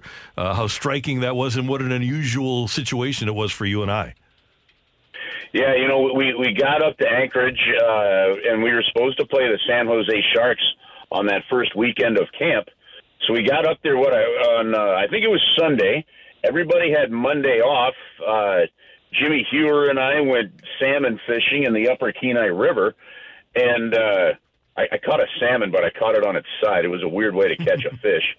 And then, uh, you know, th- Tuesday morning, you know, it's early in the morning. It's a couple, a few hours behind, and my phone rang, and it was Scotty Warman. And Scotty Warman says, "Hey, are you are you seeing this?" I go, "What are you talking about? You just woke me up." And uh, he goes, "Turn your TV on." And then that's when reality hit, and um, we were probably about an hour or two behind the news in terms of uh, just waking up there. So. Yeah, it was a it was a really an unusual time, wasn't it, Randy? Because we, you know, at that point all the airports shut down. We didn't know, you know, when we were going to be able to get home. The Sharks never were able to make it up there. So obviously just a lot of TV watching in the lobby with everybody on that Tuesday. And then they said, well, let's go to the rink and at least, you know, start skating and, you know, and, and kind of go from there. But it was, it was really a, a week of not knowing, frankly, if it was going to be a week two or three before we'd be able to head home. And a couple of things strike me. Number one, us getting evacuated from our hotel, which was the highest Yeah. building in Anchorage, and the FAA lost contact with a Korean Airlines jetliner that said that uh, the the uh, FAA said uh, send us a ping if you're if you've been hijacked, and they sent a ping that said yes, we have been hijacked. So. The FAA was worried that our hotel was going to be victimized by a hijacked flight, and we watched these F-15 fighter jets that are uh, shepherding this K- Korean airliners jet in, into Canada. And uh, then the, the other part of it that was re- interesting, and I didn't find this out until the end, but as you said, Curbs, every single flight had been, been shut down. Well, one of the things they do in Alaska is they fly people out to these remote areas to go fishing. You have no access to communication. You don't have uh, satellite phones. So all these guys are out there and they think the plane's going to come and pick them up on Tuesday or Wednesday or Thursday. Flights don't return until Saturday. So these guys are out there fishing thinking that the flights have forgotten about them and they're stuck out there forever. and finally, the planes show up on Saturday. And what the pilots did, smart move, they got stacks of USA Todays. So they get out there on Saturday, say, sorry, I know we were supposed to pick you up on Tuesday, but this happened. Right. Uh, it was unbelievable. It was wild. Yeah, there was there was so much there, and uh, you know the camaraderie. Remember the scouts, like like you know Elaine Vino. Uh, you remember? I don't know if you remember Randy sitting next to him at dinner uh, that night. You and I, you know, were sitting next to him at dinner on uh, uh, might have been Wednesday or Thursday night of that week, and um, you're you became uh, the the team became no doubt tighter because they immediately became that immediate family because you didn't know when you were flying home. It was it was really quite uh, uh, a crazy play. And just you know, just the other day, I was looking through a box, uh, looking for uh, an old thing that I was looking for for a friend, and I came across the Alaska newspapers um, that I brought home from that incident, and it was. Uh, yeah, well, that was that was uh, that was an absolutely crazy training camp, and uh, to see that happen. So I think it's always important. And you, you know, you started this off by saying those that were alive, and I think it's important for those that weren't to to know what that was all about and what happened, because uh, learning from history still is the most important thing. Curbs, this year for the Blues and Cardinals has kind of been uncanny how there's some similarities. I know even more so for the Cardinals because they haven't had this much in their history of a season like this. But it's interesting because Derrick Goold at the Post Dispatch just put out an article the other day that's talking about the Cardinals dealing with the draft lottery and the situation they're in. And it's very similar to kind of what the Blues had to go through, right? You know what? I, I was reading that article first. I think I think we got to give some shout outs here to like to the beat writers, whether it be uh, whether it be Denton or Goold or or Rutherford, the Franks, Thomas, Timmermann, because let, let's face it, they keep us connected with the teams. You know, when we're not in the locker rooms and all that, and they do such an amazing job doing it. So, so thanks to those guys. But that article from Derrick Goold, I thought was so great because when you're talking about the Red Sox and the Cardinals being the only two teams since 1965 when the draft started to not have drafted first or second, and the Blues until 2006 had never drafted first. But what I what I thought was fascinating about it is through the most recent CBA in Major League Baseball, one big market team. So the Washington Nationals cannot win the lottery this year because they picked second last year, and that's because of their market size. A team like Pittsburgh can because they're more of a small market team and part of revenue sharing. Now they can't do it three years in a row. Hockey doesn't have that, and hockey needs that. Like the Blackhawks should not have had a chance at Connor Bedard this year. Now, I, I don't. I'm not a fan of making that because of market size. That's that's kind of insulting to the fans. Fans are fans, you know, and, and the fans shouldn't. And, and it, so, not about the market size, but you should not be able to win a lottery pick two years or three years running. And we saw the Edmonton Oilers do it. We saw the the New Jersey Devils do it. We've seen the Buffalo Sabres do it. And I just I think if you like if you're bad enough that you're earning a first or second pick, I don't know that you should be earning number one and number two picks in consecutive years. And I kind of love the fact that baseball put it in there. But yeah, very simply, the other part that it just makes you realize when the Blues picked 10th this year and they took Dvorsky, who, for those that may not know or didn't see the part, but he has been, you know, optioned to his Swedish team, so he will not be here in camp. And, and that was okay. That was planned. Um, when they picked 10th, that's the first time they picked in the top 10 since 2008, right? And remember, they've only had five top 10 picks total since 1988. Well, you, look at the history, and, and the Cardinals, you know, with, with, with having picked in higher than 13th in the 2000s, according to Derrick's article, man, have we seen a lot of good, winning, competitive sports in St. Louis because to, to go that long without high picks, you've got to be good enough. And, and, and I think that's a reality St. Louis sports fans need to understand. Curbs, I want to switch gears uh, and just go to last night and the your New York Giants and what happened in that game. What what what did you see? Oh, I don't know. It's, it's, okay, first off, I flipped the game on, saw the score. and I'm like, I better be prepared because Kerry's going to bring this up. uh, you know what? Like, I, I realize that some things go wrong in sports, but that just when you when you have your season opener that starts like that, don't you feel like you totally wasted your training camp? Yeah, a little bit. It wasn't. I mean, Like, I mean- offensively, it was bad. It was offensively, it was bad. The protection that I saw in the two quarters I watched was awful, and and I'm like, okay, well, I just come to accept this from the Giants recently. So, all right, next, next, next up. But I hated the fact that it was against the Cowboys of all teams, you know. But that's a dude, that's a brutal home loss. You can't do that in front of your home crowd on your season opener, can you? No, that that's not the way. And a division rival, as you said, the Cowboys, the seven sacks, they were just getting after Daniel Jones, and it made people. It probably brought into a lot of questions about the amount of money that Daniel Jones is going to be paid this year, and if Hey, he's I- unable blame to perform. Barkley. blame, blame. oh, listen, blame Barkley. You're either coming together as a team and stuff, and when you're talking about holding out and all that other stuff, and they got a plan to go, I'm going to blame the running back till he gets it going. Well, you know what? You might you might want to develop a little bit of an offensive line. Uh, 26 pressures of Daniel Jones, seven sacks. Uh, it's it's hard to win. It's impossible to win in football if you don't have an offensive line. And that offensive line last night was atrocious. Listen, I know fitness is so key, and every, these athletes are so fine tuned in so many ways. But sometimes you just need like that old Washington Redskins line. You know, the Hogs mm-hmm. are like, like feed them a whole bunch of steak and French fries and stuff, and stretch those pants, make those make those thigh pads look like they're shin guards, and and just just beef up the front line. Absolutely. Finally, Curbs, you playing in the Blues for Kids golf tournament today? No, listen to this. I got a, I, I- I got two herniated discs that came up about a month ago, so I'm disappointed. Are those 'cause in your back? This is one of the. Yeah, yeah, yeah. I got a week back. There you go. He already beat you to the punchline. Thank you, Curbs. yeah, yeah. But well, okay. Listen, you humor me for a second here. Um, I, I got to give a big shout out to uh, Adam Osterman and Advanced Training and Rehab. Uh, he, he, what he's done to help me so far, I've tried to avoid surgery, and I know people have a choice in where you can go for. But the, the, this this organization has been so great over the years. Uh, but it's Advanced Training and Rehab, and, and Adam Osterman runs the Fenton and the Arnold locations, and he's just been just done yeoman's work to do. He goes, we're going to do everything we can to make sure we avoid surgery. But any, anyway, back, back to back to this. Uh, the Blues charity golf tournament today. It's out at Bellerive. Uh, it's it's the bi- biggest fundraiser of the year, one of the two biggest fundraisers of the year for Blues for Kids. Randy, it started as the 14th fund, if you remember, as just a, a, a way to raise some money for Diane Wickenheiser and her three daughters after Doug Wickenheiser passed away at the age of 37 of cancer and then the, the, the Blues alumni kept raising money, so they, they started donating it, and it and it started from there. Well, in 2015, the 14 Fund kind of morphed into Blues for Kids, which tells a little bit better of the story of what it's about. They donate every year now over a million dollars annually to local charities, and it's been over 13 million dollars since its inception.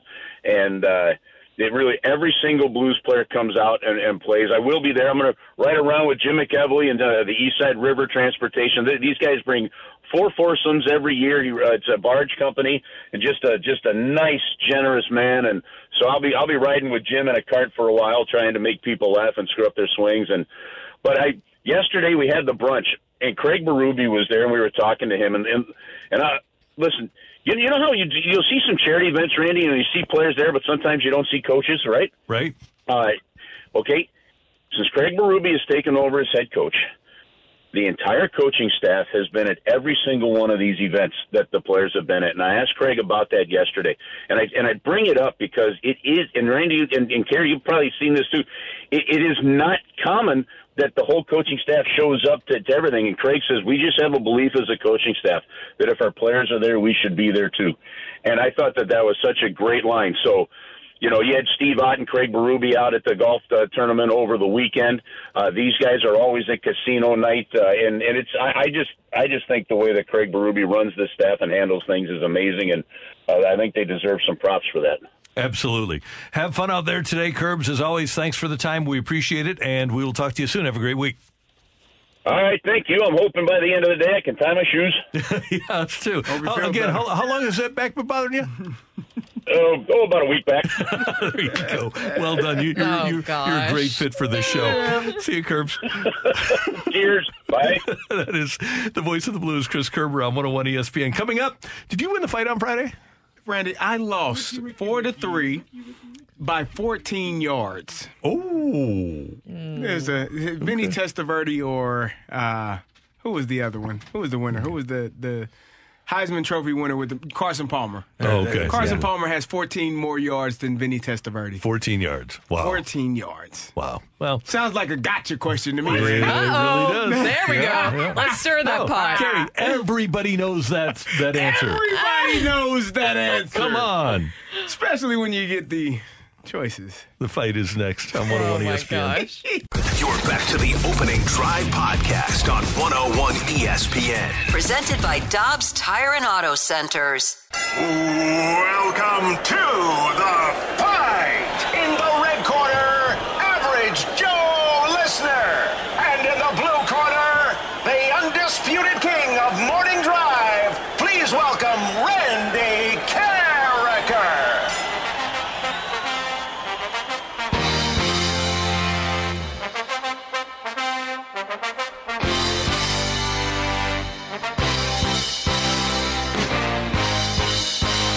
back to the opening drive. I'm Kerry Davis, joined by Brooke Grimsley, and it is time for the fight. And our fighter today, again, after beating me on Friday, is Ricky. Ricky, how you doing? I'm wonderful, Kerry. First of all, I want to apologize for my unsportsmanlike conduct last week against you. Oh no, it's Uh, it's all good, brother. It's not a problem at all. Well, after your other terrible weekend of uh, football, I just I feel terrible for you, so I just wanted to apologize. well, Ricky, here- here's the thing. Here's the thing, Ricky. I, I, you know what? I love a little bit of banter, a little bit back and forth. I hope you have that same energy after this fight. Well, I'm ready to eat my humble pie today, All right. Kerry. Eh, eh, know that the talking goes both ways when the losing happens, just so we're clear. Absolutely. All right, you If ready? you want to give a shout out? I want to give a shout out. Today is my uh, niece Kennedy's birthday, so I wanted to wish her a happy birthday. Happy birthday, Kennedy. And uh, thank you. And then I also want to give a shout out to my wife Kelly, my daughters Ashley and Gabby. Hey, ladies, how are you all doing? Girl dad power. Yes, indeed. Yes, you're, you're girl Guys, power. got a lot of pressure on me today. Just Yes, so you know, yes, I've had you a do. lot of people uh, talking to me about uh, this fight today, and uh, I feel very nervous. But I'm going to do my very best and give 100% like I always do. All right, here we go. Adam Wainwright, Adam Wainwright debuted on this day in 2005, coming in as a relief pitcher against the Mets. Which Mets outfielder hit a home run off of him? Is it Carlos Beltran, Mike Cameron, or Victor Diaz? Mike Cameron. Sorry, Cameron. I don't know why I said Cameron. Cameron. Yeah, Yep. Mike Cameron. Yeah, Mike Cameron. Sorry.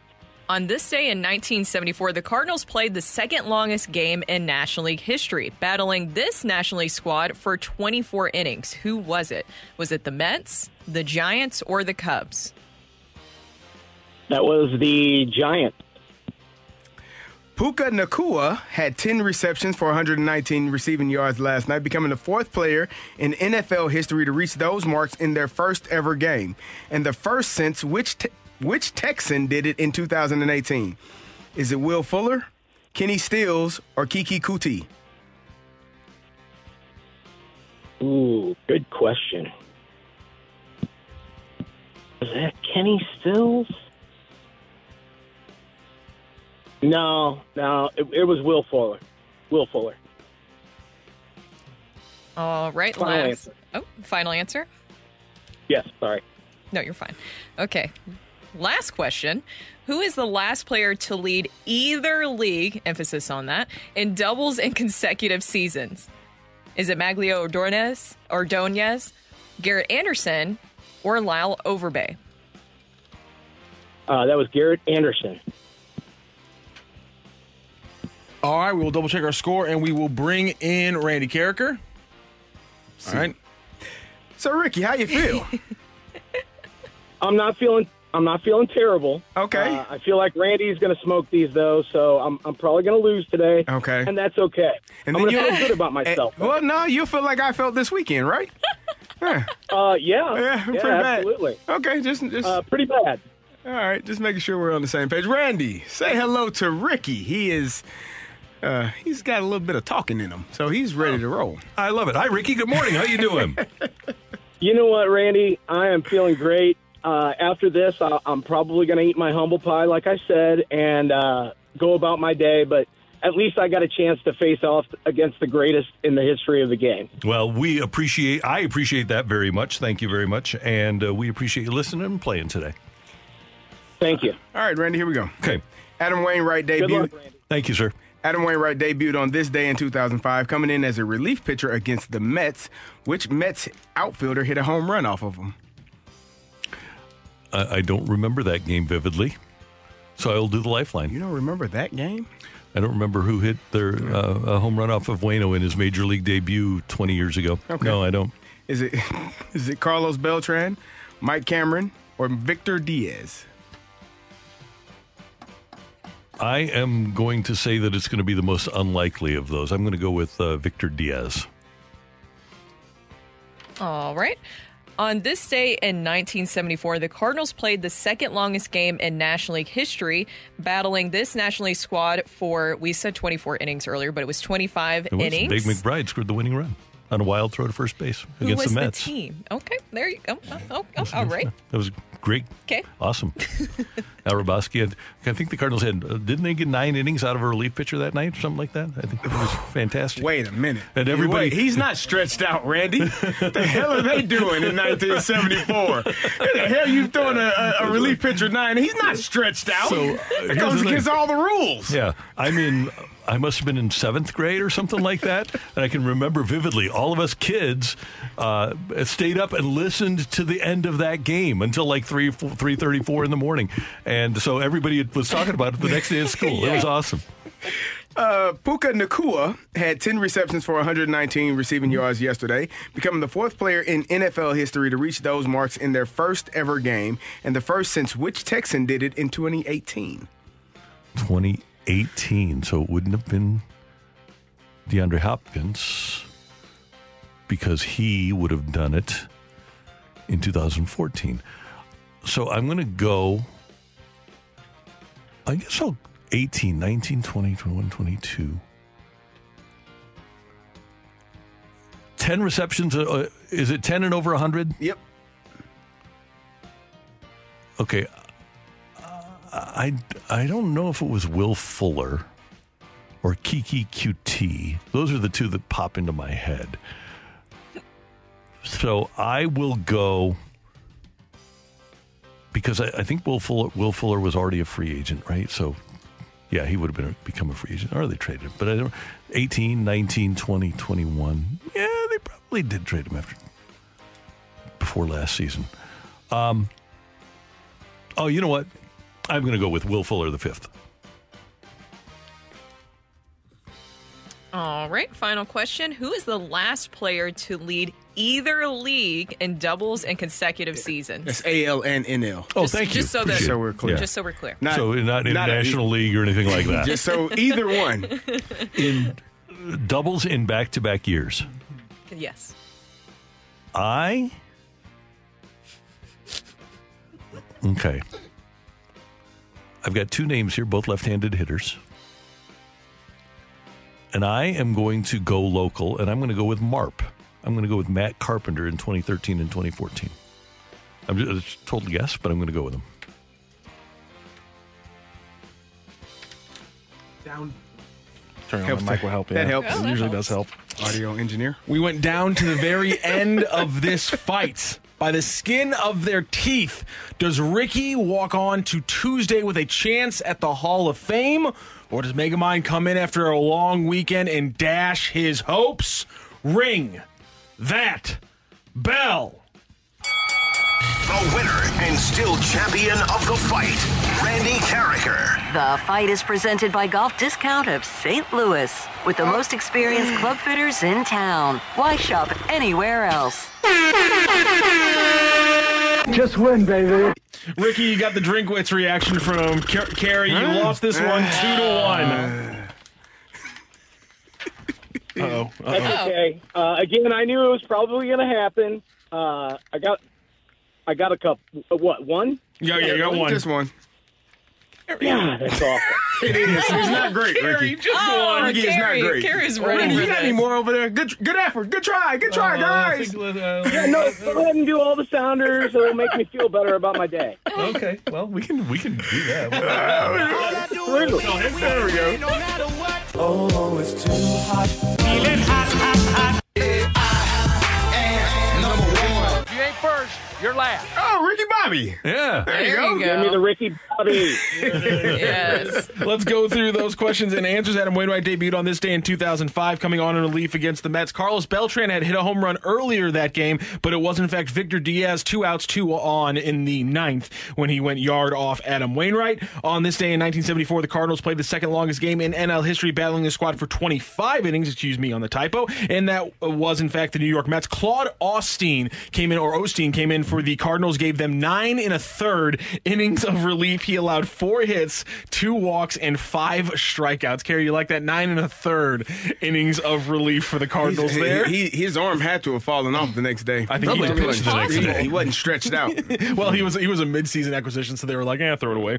Uh, Puka Nacua had 10 receptions for 119 receiving yards last night, becoming the fourth player in NFL history to reach those marks on their first ever game. And the first since Keke Coutee did it for the Houston Texans. He only caught 28 passes that entire season, but he caught 10 of them in game number one. And who's the last player to lead either league in doubles in consecutive seasons was Garrett Anderson back in the early 2000s for the Angels in 2002 and 2003. Matt Carpenter led it two out of three seasons. Uh, there was the one in the middle there where he did not lead it. And a 2 1 win for Randy Karraker today. Ricky, again, thank you so much for joining the show and joining the fight. Uh, I appreciate you guys having me on. I want to come back and battle sometime again. Uh, it was a pleasure to be on. Thank you guys. Thanks, Ricky. Thank Appreciate it. you. Good job. He's He was fun. He's He a was- fun he was guy, a good yeah. sport. I, love I like people who Yeah. smack See you talk. around Yeah. NCAA tournament time. All right. Sounds good.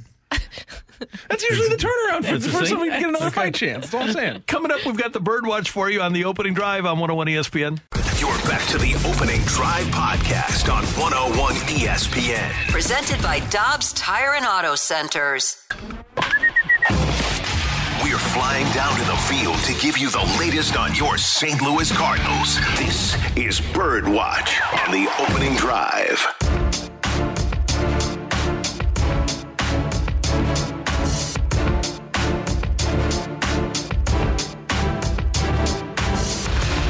Cardinals in Baltimore tonight to take on the Orioles. Dakota Hudson will start for the Redbirds. Time for a little bird watch, and here is Brooke with Wits Watch. My bird watch is going to be Zack Thompson, guys. I think that when you're starting to look at this 2024 rotation, that he's continuing to grow and somebody that you could possibly look to. I still do firmly believe that they need to go out and get three starting pitchers. If you say you're going to do that, you need to go do that, especially as we were talking about earlier. And I think you're going to touch on CD with the Stars this year and Miles Mikolas. I think you need to go out and get three starters. But Zack Thompson is somebody that I'm very encouraged by. Now, I know that on Saturday he allowed three runs on five hits and three walks while striking out six. There was a moment there just for a short time in that game where there was a little bit of concern, but the way that he was able to battle back in it and stay in it, I think says a lot about him because we know we've talked about it this season. We didn't like how the Cardinals kind of basically jerked him around all season. It was not great to see. And to see him kind of getting that more defined role and him starting to shine in it, I think says a lot. And his ERA is continuing to improve. You look over his last seven ga- games, his ERA has improved to 3.71. And he talked about on Saturday about how he didn't exactly have his best stuff, but he's gaining confidence. Yeah, absolutely. Um, didn't have my best stuff. Um, you know, he was giving me up, so so we worked with it. Um, you know, Willson Willson kept me in it and just grinded through it. I like what he said. Well, also the eh, we we getting some interesting no- noises from people. Yeah, that was my another one. We can add that one, but also to hear him point out Willson Contreras helping him battle through it and stay in it, I think says a lot too. And hopefully they can can, can, can continue to develop that relationship. Yeah, well, hopefully, because we're about to get into some starting pitching now. I don't, I don't need a bird. Oh, is this Yeah. a drop? Oh, yeah. oh Rocky O's Yeah, he- excited. he's thrilled. Let's go. Yeah. Yeah, hey, thank you. So we we talked. Yep, keep going. We we talked about Miles Mikolas. Yep, yep, yep, yep. We talked about Miles Mikolas earlier, and just when we're looking at this starting rotation for 2024, you know, we need some guys. Um, Steven Matz is hurt. Uh, Matthew Liberatore. eh, we got Dakota Hudson, who has done a great job. So I, I want to give you all some numbers. I'm looking at these numbers, and there are only two starting pitchers for the St. Louis Cardinals with winning winning records this season. Both of them, fortunately, will be in Baltimore this weekend, except one plays for the Baltimore Orioles and Jack Flaherty, and the other one is Dakota Hudson, who is six and one. The starting pitching has not done good enough all season long, and so when you're going into 2024, it is going to be vital for this organization to go out and spend money on starting pitching. Don't give me the, well, people get hurt or we're not sure what we're going to get in return. We don't want to give up this. If you don't go get starting pitching, you will lose 100 games next year. Because it, it, it's it was bad enough because you don't have Miles Mike. I mean, you don't have Jack Flaherty and Jordan Montgomery in the starting rotation to start the year off. So if you're not going to go out and get starting pitching for 2024, and that may include this, you may have to overhaul the entire starting rotation. I don't know. Miles Mikolas, maybe next year is a better year than this year. He said he's on and off every other year. He's getting paid twenty million dollars, so he- he'll be here. But it has to be better. Steven Matz is getting paid $11 million. He'll be here, but it has to be better. And so I don't know where this Cardinals organization goes in terms of finding starting pitcher uh, pitchers. I don't know if it's figuring out during spring training, if you figure it out via via free agency or trade during the offseason, as soon as you can, you need to figure it out. Yes, and that's and that's exactly what I was saying. If you say that you're going to go out and get three starting pitchers, and mind you, John Mozeliak also mentioned that even despite what happens in the second half, because you talked about that, remember prior to the second half of the season, even despite that, that's not going to change how aggressive they're going to be this offseason. I want them to stick to that mentality because you can't, as you mentioned there, CD. There's still too many question marks. You hope Steven Matz is going to be fully healthy, ready to go next season. You hope that Miles Mikolas, for whatever reason, has this history of on and off and then on and off again years, even though nobody really likes to hear that. But that's still some question marks going into next year. And you have to go out and get some more starting pitching. However, spend money, trade, all that. And one of the pitchers that you are not going to get is one Jack Flaherty. if you want good pitching, unfortunately, you don't go get Jack. And he had an opportunity to really make a lot of money with a great August and September and maybe October for Baltimore.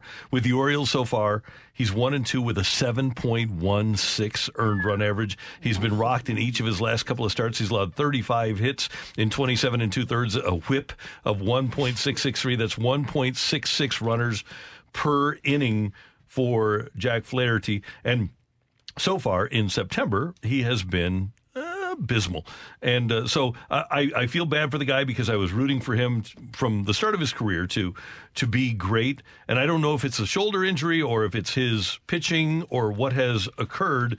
But he's just not good, and he's not going to get the Mike, Miles Mikolas 20. He's not going to get the Steven Matz 11. He's probably going to get more like the Michael Wacha $3 million for one year. By the way, Flaherty so far in September uh, has uh, an earned run average of nine, two games, eight innings, and an earned run, an earned run average of nine. Unfortunately, Jack is not going to get the contract that he planned on getting after 2023. Disappointed that he won't get to start against the Cardinals while Yeah. they're in town. Started on the 9th. So 10th, 11th, 12th, 13th. So he, and I wonder if they put him back out there again. They're trying to win. Yeah, that's whoa, Yeah. they don't have time to just wait around and figure that out. Yeah. yeah. So hmm. it- it's it's unfortunate because he was an uber talented guy. We all remember the second half of 2019, and many people remember the first couple of months of 2021 when he was the best pitcher in the National League. Not even close to that now. And I have to believe, guys, that it's the shoulder injury that has precipitated this. People, pitchers, just don't come back from labrum tears, and that's what he has. Yes, that, that exactly. And also, too, from a mentality standpoint, I just think that sometimes Jack maybe gets in his head a little bit too much. And he's spoken about that. Even this past offseason, he said that Hashtag he don't was. think. Well, it, seems like you're thinking a lot. Yeah. That's, that's, that's the one issue. And sometimes when you get inside your head too much, especially when you're a pitcher, it can go south Yeah. really quickly. And I hope with the money that he has made, he's made more than $10 million. I can give you how much he's made. I hope that uh, Jack has set himself up for life financially because you should be able to when you make more than $10 million. And, uh, his uh, career earnings sixteen million. So he- I, I hope that he's taking care of his money and he's set himself up for life because I don't think he has. I, I don't think that Gerrit Cole three hundred twenty-four million dollar contract is in his future. Nope, not right now. So that's our bird watch or bird droppings here on 101 ESPN. So the Cardinals, just telling you right now. Brooke says go get pitchers. Kerry says go get pitchers. I say go get pitchers. Kerry said maybe even go get five. Don't have that guy be one of them. the rush hour reset's coming your way on 101 ESPN. You're back to the opening drive podcast on 101 ESPN. Presented by Dobbs Tire and Auto Centers. We're recapping the biggest sports stories of the day on the opening drive with a rush hour reset.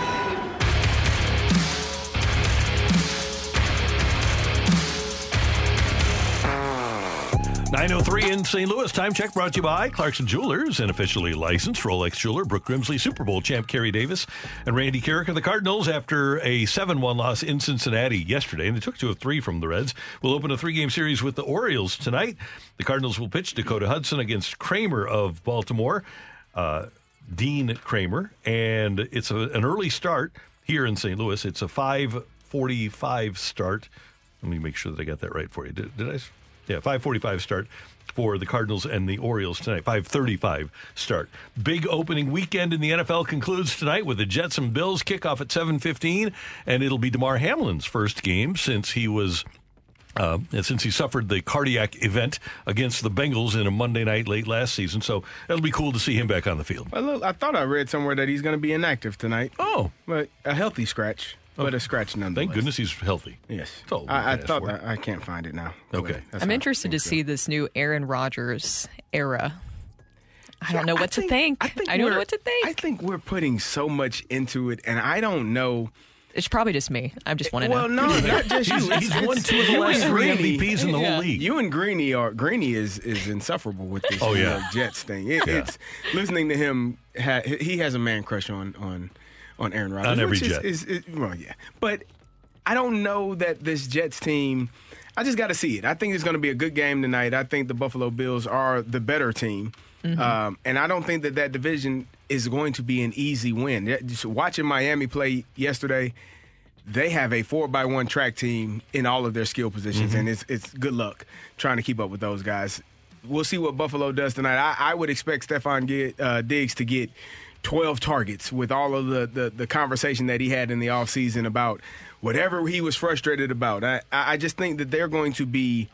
It's going to be a really good game, but I think the Buffalo Bills are the better team right now, and, and we'll see. Maybe the Jets do take a step forward. I just selfishly want Aaron Rodgers to at least do well for fantasy purposes. Totally. That's what that Always. is. And that's, Yeah. that's, so we, that's the only thing that matters, really. One of the notable games yesterday was the successor for Aaron Rodgers, Jordan Love, in the Packers' 38 20 win over the Bears. It was a 10 6 Packer lead at halftime. Then Aaron Jones scored on a one yard run to make it 17 6. And then midway through the third quarter, it was Jones again from Love. Four man rush. Love has Jones in stride. Aaron Jones racing to the end zone and he's in. Touchdown, Green Bay. And Green Bay rolls 38 20 Love, 15 of 27 for 245 and three scores. A lot of good things came out of that for the Packers, and a lot of bad things, by the way, came out of it for the Chicago Bears. Well, I mean, it's just it wasn't great for the Bears, but Jordan Love looked really good, and I think he's going to be a really good quarterback going forward. I think the, the the Packers and their staff understood that. That's why they were okay with moving Aaron Rodgers, moving on from him, and, and saying Jordan Love has been here. This is his fourth year. You had to give him an opportunity because you got to know if you're going to pick up his fifth year option. You got to know what you're doing for the future of your franchise. Uh, it looks pretty solid. Yeah. And, and the Green Bay Packers look like they'll be pretty solid in that NFC North division.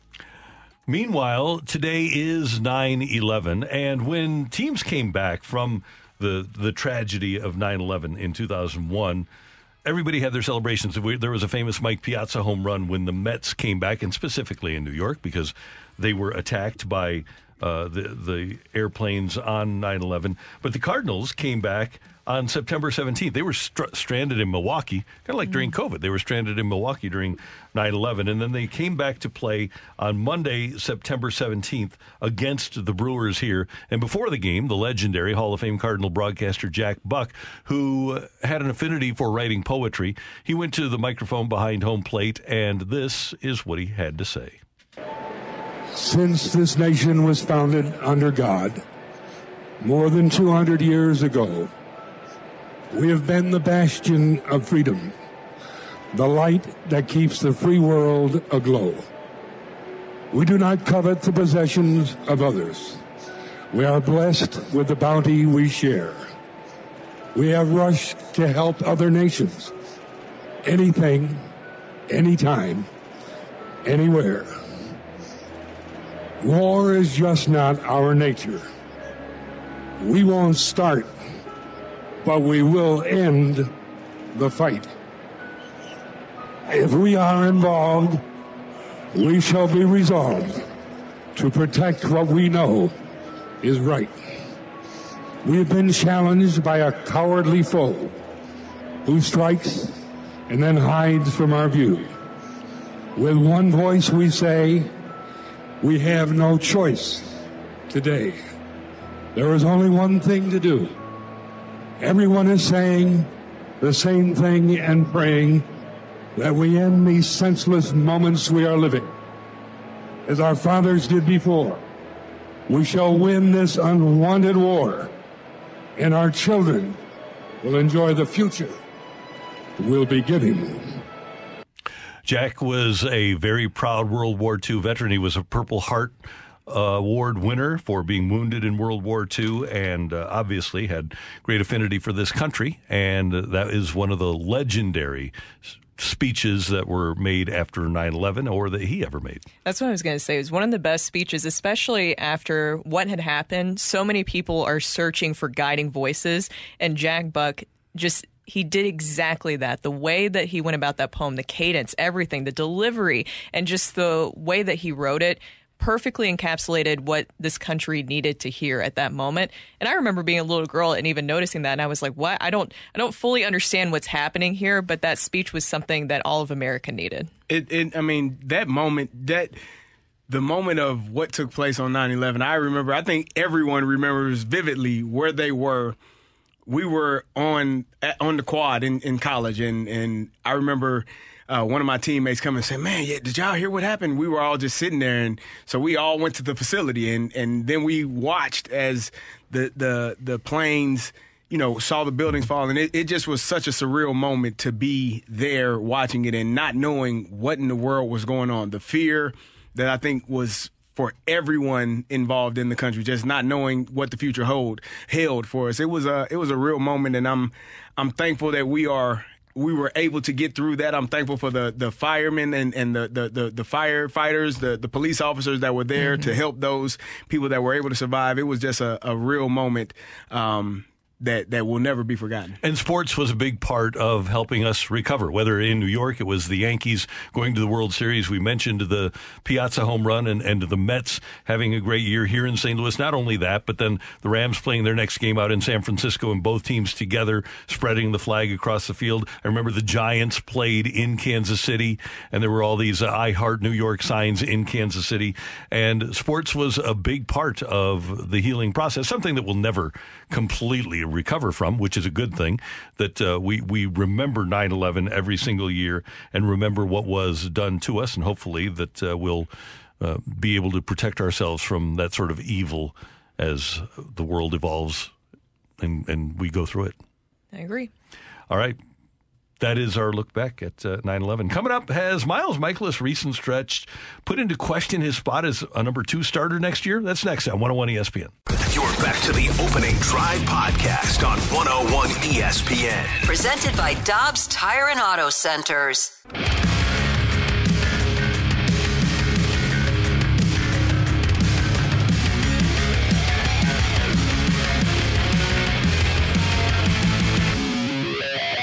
Mixed of stuff. Curveball wasn't there as much as he would have liked. Um, some loud contact early, left some pitches up late, and uh, they took some pretty good swings off of him today. That is the Cardinals skipper Oli Marmol after yesterday's rough outing for Miles Mikolas of the Cardinals as he falls on the season to 7 and 11. Mikolas 5 and a third, he allowed 5 runs on 7 hits, 2 strikeouts and 1 walk. The Cardinals talk about making the switch to uh, swing and miss type organization. And they have Miles Mikolas under contract, and obviously they made that decision to make that change well after spring training when they gave Mikolas the two year, $40 million extension.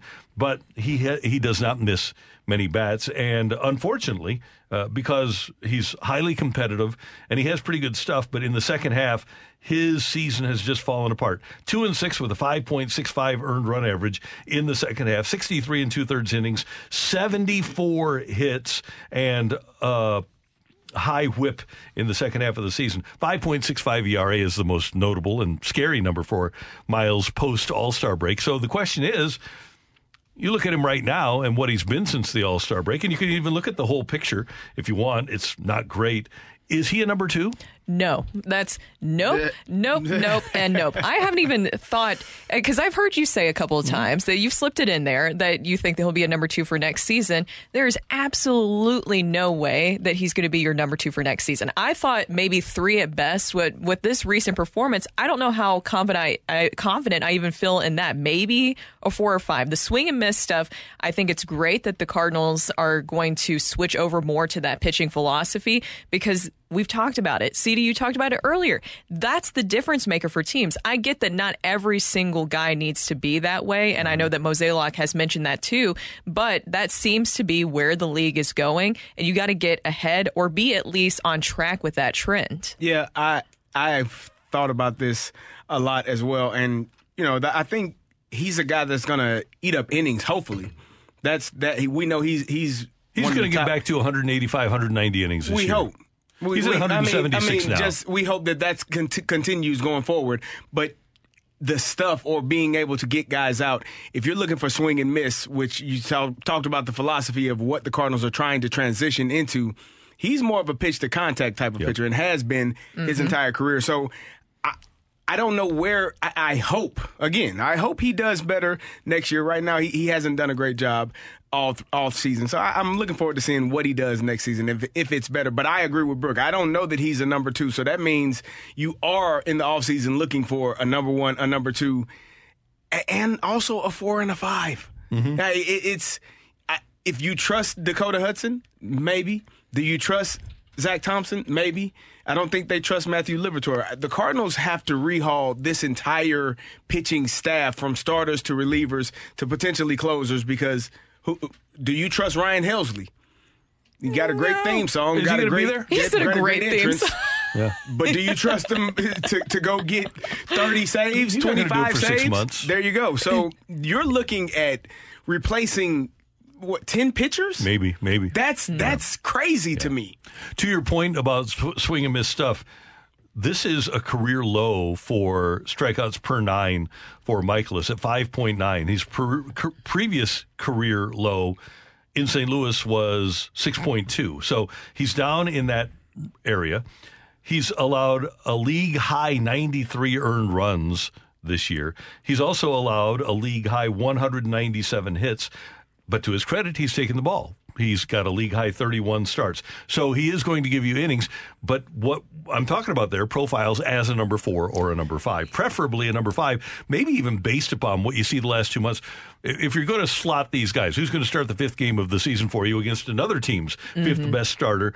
Mikolas at five and Thompson at four, and then you go get a one and a two. And you, unfortunately, you know that Matz is going to be not unfortunately, but you know Matz is going to be here, and he's got to be. Uh, he, he can't be a front of the rotation guy. He can't be a one or a two. So there you have it. Your three, four, and five probably in Matz, Thompson, Mikolas. You you I, I- Yeah. you trust Thompson over Dakota Hudson right Yes. I do. Yes. now? You you want to see Dakota you rather see Zack Thompson over Dakota Hudson? Yes, Okay. I I think would. that Zack Thompson has way more of an upside than Dakota Hudson, especially Dakota if that's what you're looking at. Uh, he finds a way. Now, He does. I give him credit for you say that, Don't yeah. consume it, but he's six and one. So oh yeah, no doubt, no doubt, and I, I like him, and I I will have him in a competition.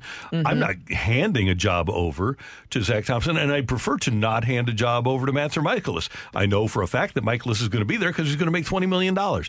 But if you're going to put your best guys in there, Dakota Hudson might be a more effective prospect for you as a starting pitcher next year than Miles Mikolas. Yes, the way that Mikolas is performing right now, you you said it exactly right. It's he's profiling more as a number five. That's what he seems like right now. If you're looking ahead and you're penciling in guys for next season, I do like the upside of Zack Thompson. I think there's a lot there, and I'm very excited to see what he's going to do. But with Miles Mikolas, and maybe you know he said earlier, and I'll read this quote again about that he's had these on years and off years. That's also something that is concerning to me. I don't know if I exactly feel better after this quote, but he said, Last year I had a good year compared to this year. I'll go back to 2018 and 19 when I had full seasons and see what worked. I'll take those four years good, bad, good, bad. If you're taking the on off thing into account, next year I should be great. So place your bets now on me having a pretty good season next year. Are you guys placing your bets that it will, that that's what that is? Because that, is that a mentality thing or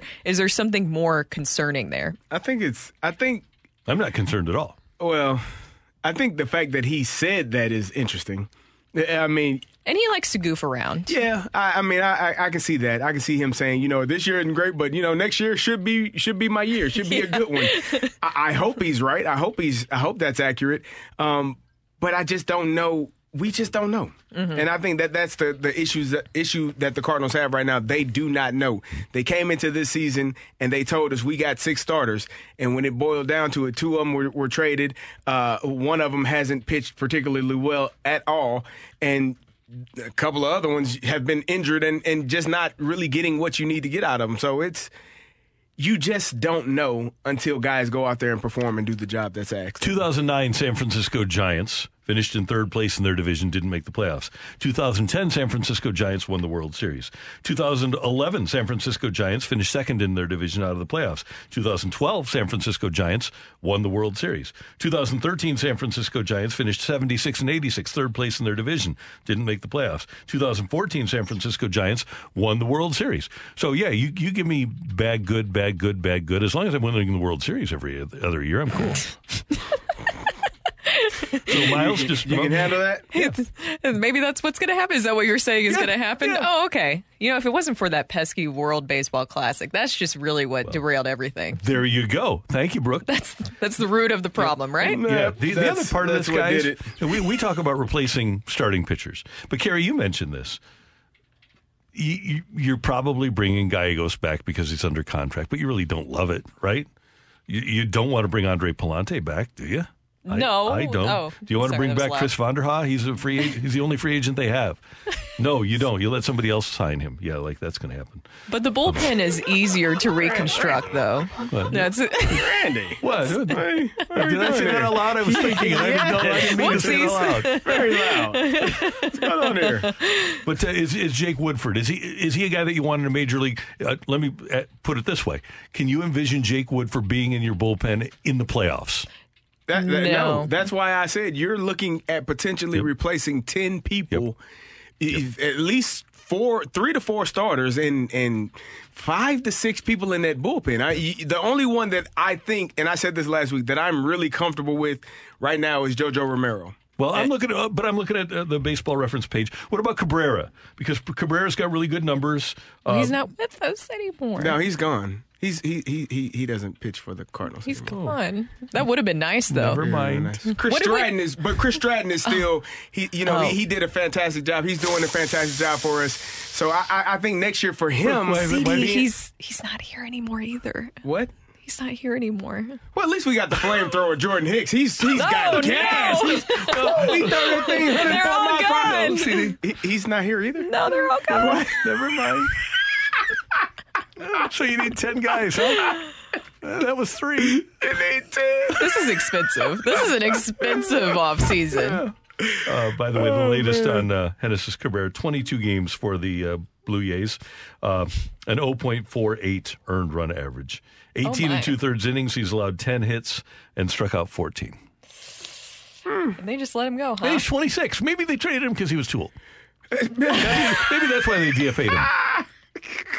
Maybe that's why he's not here anymore. Genesis Cabrera. He's too old. Yeah, that's. He's too old. That's what it was. That's bottom- why they let him go, Yeah. right? That's Yeah. what it was. Bottom line, I would love to because he's a, a good guy and he's uh, he, he's a committed Cardinal.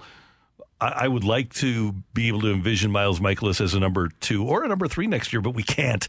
That's the thing. We if you're being rational, you have to look at the Cardinals as having to pursue Nola and pay him the 30 million or whatever and make the baseball trade. And somebody texted in and said well when's the last time a 40 home run guy was traded for a pitcher? Well what happens is great p- players in baseball now get traded for prospects. That's the mm. way it works. You don't have baseball trades anymore but that would be a baseball trade. If you traded gorman in a deal to get a Cease, that would be a baseball trade and not a typical Verlander for prospects or Scherzer for prospects or any other player that uh, that gets traded. By the way, I'm not trading for Mike Trout either, but uh, too too many injuries. Yeah, too many injuries. Okay. But uh, I do think the Cardinals need to make a baseball trade for a number one because I don't think there's two really legitimate number ones on the market this offseason now. No. I think Nola's the only one.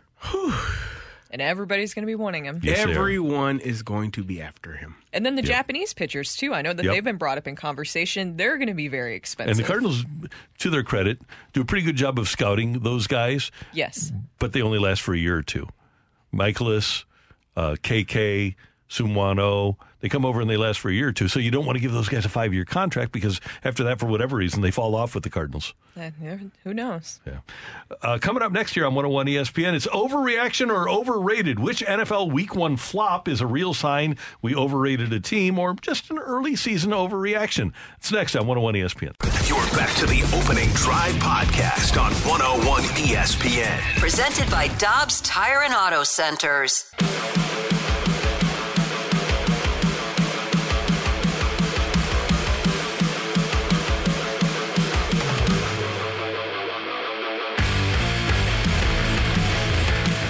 It's Overreaction Monday in the National Football League. Which NFL Week One flop is a real sign we overrated a team, or just an early season overreaction? Matthew, what do you got for us games wise? All right, so let's we'll go this in in you know not so terrible off the bat because we know which which games were the worst ones. So I'm I'm going to give you one right now. The Vikings with that touted offense, obviously no Dalvin Cook, but you still have Justin Jefferson, no Adam Thielen as well, but you still have Justin Jefferson, and they Jordan fall to a team led by Baker Mayfield, whose wide receiver will not be there, maybe by the trade deadline in the in the Tampa Bay Buccaneers, 20 to 17. So overreaction or overrated the Minnesota Vikings. Overreaction. Oh. Oh, The Vikings really? Are, they- they'll be fine. It's the first game. I don't know It's a- the Buccaneers that. still have a lot of good players. That's a team that was a Super Bowl team a couple of years ago. They still have a lot of good players. Baker Mayfield was in the playoffs two years ago. You know, people joke about Baker Mayfield. He But beat the Steelers in a playoff game a couple of years since ago. then? What? What has Baker been doing the past two years? Well, a few years. It's uh, he played for the, perhaps the worst organization overall in the NFL. Yeah, I agree with that. Right. That's true. I'm I'm gonna say uh, overrated for the Vikings, and the reason being they won 11 of their 12 games, one possession last season. Which, if things kind of even themselves out and you win half of those games, you're gonna have a worse record than you did last year. Uh, the loss of Dalvin Cook, I think, is gonna be big on them. I, Alexander Mattison is a good running back.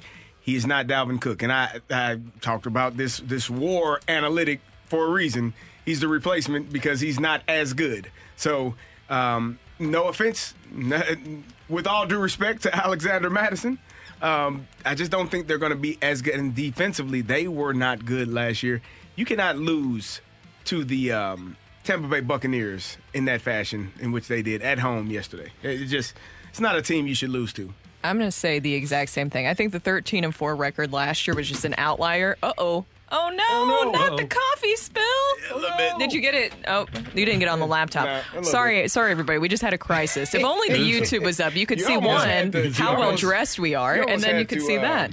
Yeah. Hit the hit the button on me. But just to finish it off, I I maybe see the Vikings getting 10 wins this year. I think that there's a lot more. Weren't they just 4 point favorites going into that game too? Mm-hmm. I don't know. Just not Yeah. not too high on the Vikings right now. No, I don't. I don't think that the Vikings are. I don't know. I don't have high expectations for them this year. Whatever happened to that texter that like Texas texted, texted Oh, us where in is every the day? Vikings? been awfully quiet about his quarterback who's Uh-oh. throwing picks and turning the ball over like crazy. Uh-oh. His quarterback was 33 or 44 for 344 and a couple of touchdowns and uh, one interception. Didn't they turn He- the ball over three times, There or am I just imagining that? And two of them, both of his lost fumbles and his interception. Turn the ball That's over not three great. times. Yeah, don't do that. It was rough. Let's move on to another quarterback who had a very rough game, and he didn't even get the yardage in there alongside the turnovers, and that was Kenny Pickett and Kerry Steelers. They lost 30 to 7 against the 49ers. Same question, overreaction or overrated? This is going to be an overreaction for me because Okay, the, I thought they so. played probably the best team in the NFC. Uh, the Eagles didn't look fantastic against the, the New England Patriots yesterday. So I, I'm going to say that the, the San Francisco 49ers are going to be in the NFC Championship game almost for sure. And so looking at that, when you're playing that good of a team, I think it's a bit of an overreaction. Offensively, though, for the Pittsburgh Steelers, they got to figure it out, man. They got too Yes. much talent on that offensive side of the ball. They got a good tight end. They got good receivers. They got a good running back. Very good young quarterback who I think is going to be very good. It, it, whew. I don't know. What's who you- that leave? It leaves the, the offensive line and the uh, and, the, offensive, coordinator. coordinator. That's why I think overrated because I, I think they're being held back by their offensive coordinator. I'm going to say overreaction. I just don't believe that Mike Tomlin will, and you know Mike Tomlin well, CD, obviously. I just, I think that he will find a way to get this He'll team back. Yeah, and the 49ers, I mean, my God, those really are good mid. team. Those, Yeah. those are, That's a good that is team, the man. real deal. Yeah, they're kind of scary. Yeah. Another big win for an AFC West squad. The Los Angeles Rams over the Seahawks, thirty to thirteen. The Seahawks looking like they might uh, take over that behind the 49ers as a wild card team, but the Rams struggling. But they did not struggle in Week One. Overreaction or overrated? The Seattle Seahawks. Overreaction. I agree. Yes. I, I, I mean, Geno Smith threw for like 118 yards, something like that. It wasn't. He didn't have a stellar day. It was. Uh. It was. It wasn't 100. What did he throw? for? 112, 112 112 yards on 16 attempts. it wasn't a stellar day for them offensively. Um. I, Matthew Stafford, a healthy Matthew Stafford makes a difference, though. I will tell you that he didn't. He- he does. Not having him last year and, and having all of the guys, well, Woodford, Watford, and and Perkins, and guys you don't even know who the heck they are. Well, here's the thing. Uh, When you look at the, the Rams defense yesterday, these were their tackling leaders Ernest Jones, Jordan Fuller, Christian Rozeboom, Byron Young, then Aaron Donald, then Derion Kendrick, Michael Hoecht, Ahkello Witherspoon, Jonah Williams, Russ? Yeast, Who are these guys? Kobie Turner. So give them, give uh, uh, the old uh, Buccaneers head coach, their defensive coordinator, um, Oh, Raheem, Raheem Morris. Give, Morris. give him some credit.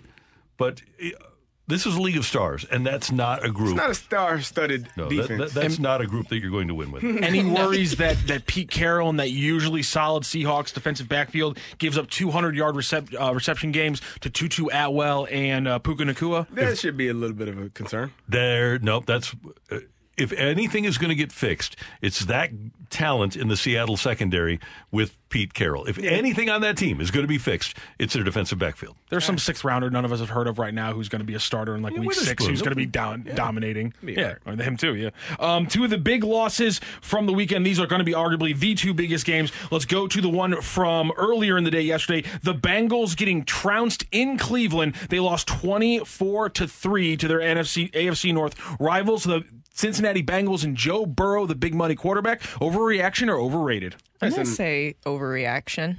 I think agree. I think Joe Burrow. It was not a great game as we talked about earlier with that, but I think that that's not going to be what you're going to see this season at all from the Bengals. Yeah, I would say overreaction as well. It wasn't great. It looked awful. Joe Burrow looked sluggish and Yes. slow and looked like he was hurt.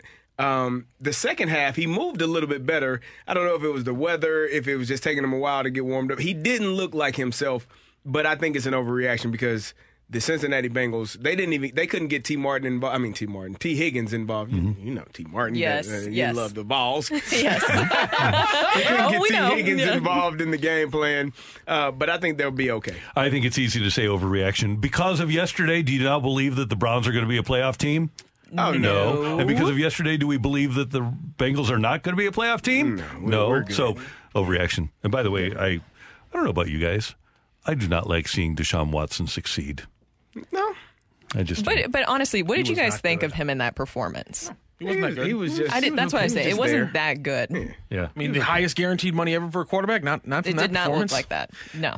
Speaking of big money quarterbacks not having a very good game, last night the Cowboys blank big money Daniel Jones and the Danny Giants Dimes. 40 to 0. Daniel Where were the Jones, by the way, the third most cash for a quarterback over the next three seasons. The New York Giants with their big time running back and their big time quarterback and no offensive line in front of them. Overreaction or overrated? Oh, this is an overrated for the New York Giants. You you opening night at home, division rival. You give up a blocked punt. You give up a, a, a, an interception for a block punt for a score, an interception for a pick six. It just and how many sacks did they allow? Seven. Seven. Five forced fumbles, Yeah, they two they, interceptions, 26 pressures. I think it's an overreaction to think Dallas's defense is that good. But it's- Wait, you're saying this the Cowboys are going to be this good all the time? But I, I think, well, I, I just think that the the the the New York Giants did not show up last night. It was they. It, it's overrated. Their O line. I don't know how you explain that. And I and we were talking about this earlier with players and especially if you're making a certain amount of money. Is he making what 40 million a year, mm-hmm. I believe, Daniel Making a lot of Jones? money there. And I get like protecting your quarterback. You protect him during the preseason, but then you throw him in a game like that where he's getting absolutely destroyed. I don't know. It kind of defeats the purpose And the of fact that. that he didn't want to come out of the game, they didn't bring Tyrod Taylor in until like the last series of the mm-hmm. game. Of course, and you like to see that. No. But I don't, you don't want to see that. But I'm For saying what? for No. him. But I'm saying who, for, for him, he wants to prove that. You want to see that You fight, had right? three and a half, three and three fourths quarters to prove it. Right. The hell you trying to prove yeah. now? This from Next Gen Sit Stats. down. I mean, Danny Yeah. Dimes. He has to prove that. He has Yeah, to live up to the namesake. yards. Passing. The Cowboys generated pressure on 23 of 37 dropbacks, 62.2%, the fourth highest pressure rate in a game since 2019. That is ridiculous. Good God. That's tough. Yeah. Tough so to win like that, man. It is. Uh, and Mike McCarthy, apparently a genius. Clearly. Well, I mean, maybe not. Dak only threw for 143 yards, zero touchdowns. Yeah, that's true. So, that's true. think it's- that All so there you have it. Overreaction or overrated on NFL Monday one of the 2023 season. Coming up, we're going to give away some tickets. We've got Rocc or Roll here on 101 ESPN. You're back to the opening drive podcast on 101 ESPN. Presented by Dobbs Tire and Auto Centers.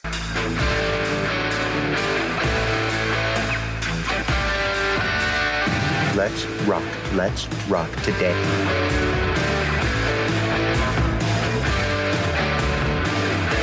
So you guys know that I did not get the best grades in school, right? I wasn't really into the school thing.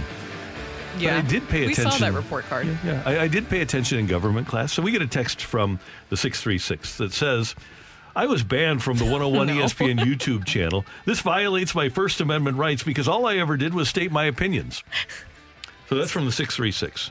Okay, so the First Amendment gives you the freedom of speech so as not to be prosecuted and say what you want so that you can't be arrested for what you say. Now, this has gone to the Supreme Court. You can't yell fire in a movie theater.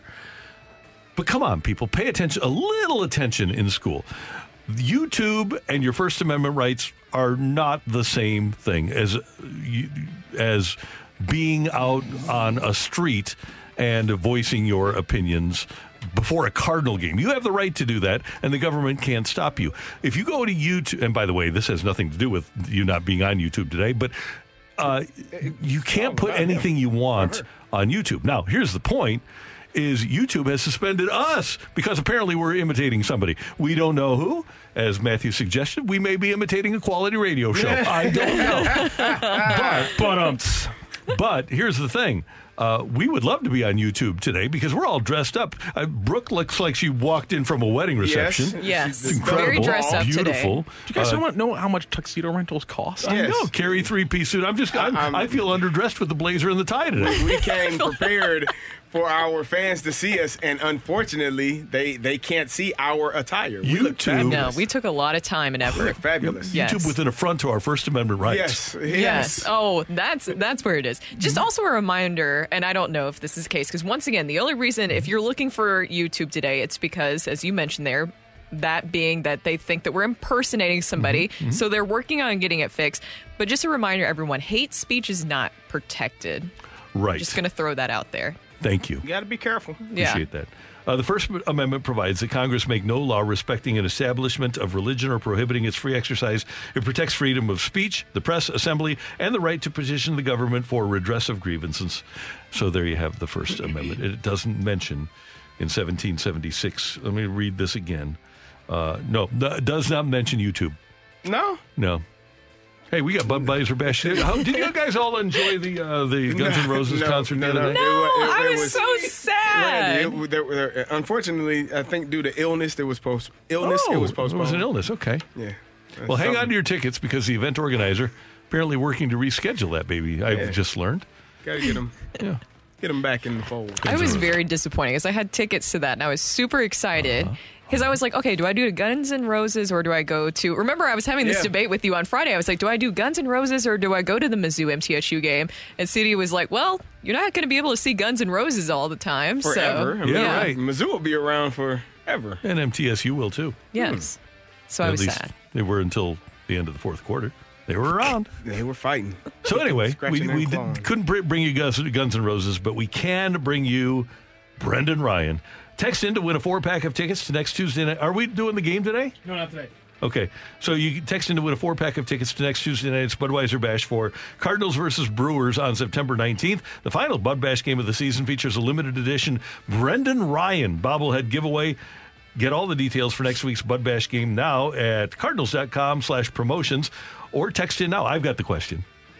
I, I, I think it's the same question that I was going to have. Uh, text 314 399 9646, 314 399 9646 for your chance to score those Budweiser Bash tickets. Oh, 314 399. Sorry, guys.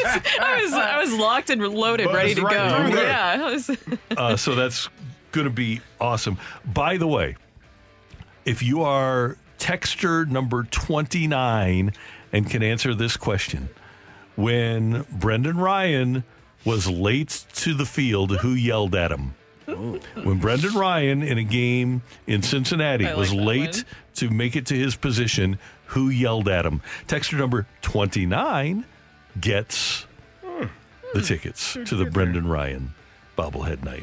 Is that what you had? That's exactly the question that I was going to throw, throw out as well, and then the rest of the because that's what the bobblehead should have been of. Uh, The rest Yep, of the week, we'll, the rest of the week, we'll uh, we'll go with the grab bag giveaway for the uh, for the Bud Bash tickets. Sounds good. And don't forget the Blues and Brews uh, next Friday, September 22nd at Anheuser-Busch. Get fired up for the blues season at this outdoor street party featuring live music from country music star Chris Lane and local blues musician Marquise Knox, including appearances by Jordan Binnington, Binner, Colton Parayko, Perry, Brayden Schenn, Shenner, Robert Thomas, Tomer, Justin Faulk, Falker, uh, Kevin Hayes, don't have one yet. Craig Berube, Chief, and Blues alumni, I'm sure, featuring Chaser, among others. I, Kevin Hayes has to already obviously have some sort of Hazy? nickname, right? Kev, Kev? Kev, Kev? do does it have to be find a out. Z or a er?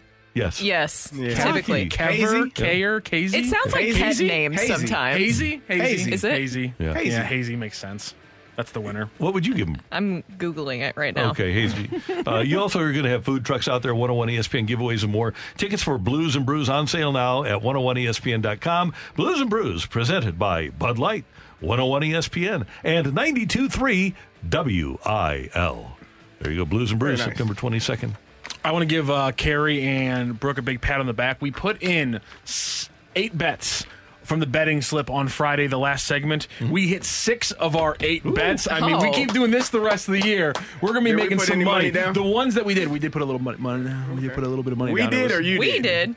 Yeah, are we going to see that? I mean, do you guys want to share the losses? Uh, yeah. I'm- Okay, I'm then we'll share, we'll share share the wins Somebody then too. go Uh, the the ones we lost, we took Utah minus seven and a half. They lo- they won the game by just seven. We got Vegas special on that Okay. one. We took Texas plus seven. Ding. We took that game over 53 and a half. Ding. We took Middle Tennessee State with their 20 and a half points. To cover. Big old ding there. Never had to worry about that one. We also took the Jags minus four and a half on the Colts, and we lost on the under in that game. We took the under 46 and a half on that one. Obviously 31-21, a little bit over. And then we also won Buccaneers Vikings under 45 and a half in that game, and we topped it all off with that big plus 290 city draw win ah. on the line. So eight total bets. We took six of them. Good job for the first ever betting slip, Kerry and I don't feel great about the city Why FC not? one because it's Well, you yeah, spoke you it into better- existence. I went against you you guys win. on two of those, and we went we went two and two Yeah. on those. I'm just gonna I I see. Bucks Vikings, one, Bucks you did. Vikings and City. I went on my own, and, and you guys did great. We took six out of eight. So this is all I'm saying. Right now, proof positive. Everyone has to follow our bets on the betting slip on Friday because I mean, obviously, if we're gonna take six out of 8 mm-hmm. we got Rocc is this. gonna go I'll send you my across the Venmo. bridge. Yeah. You're gonna. That's what I, yeah, I got to do it. At some point, I got to make a drive. Like. I, I do it nine o'clock in the morning on a Saturday. Um, also, I just want to throw this out there. Nick Sirianni post game yesterday.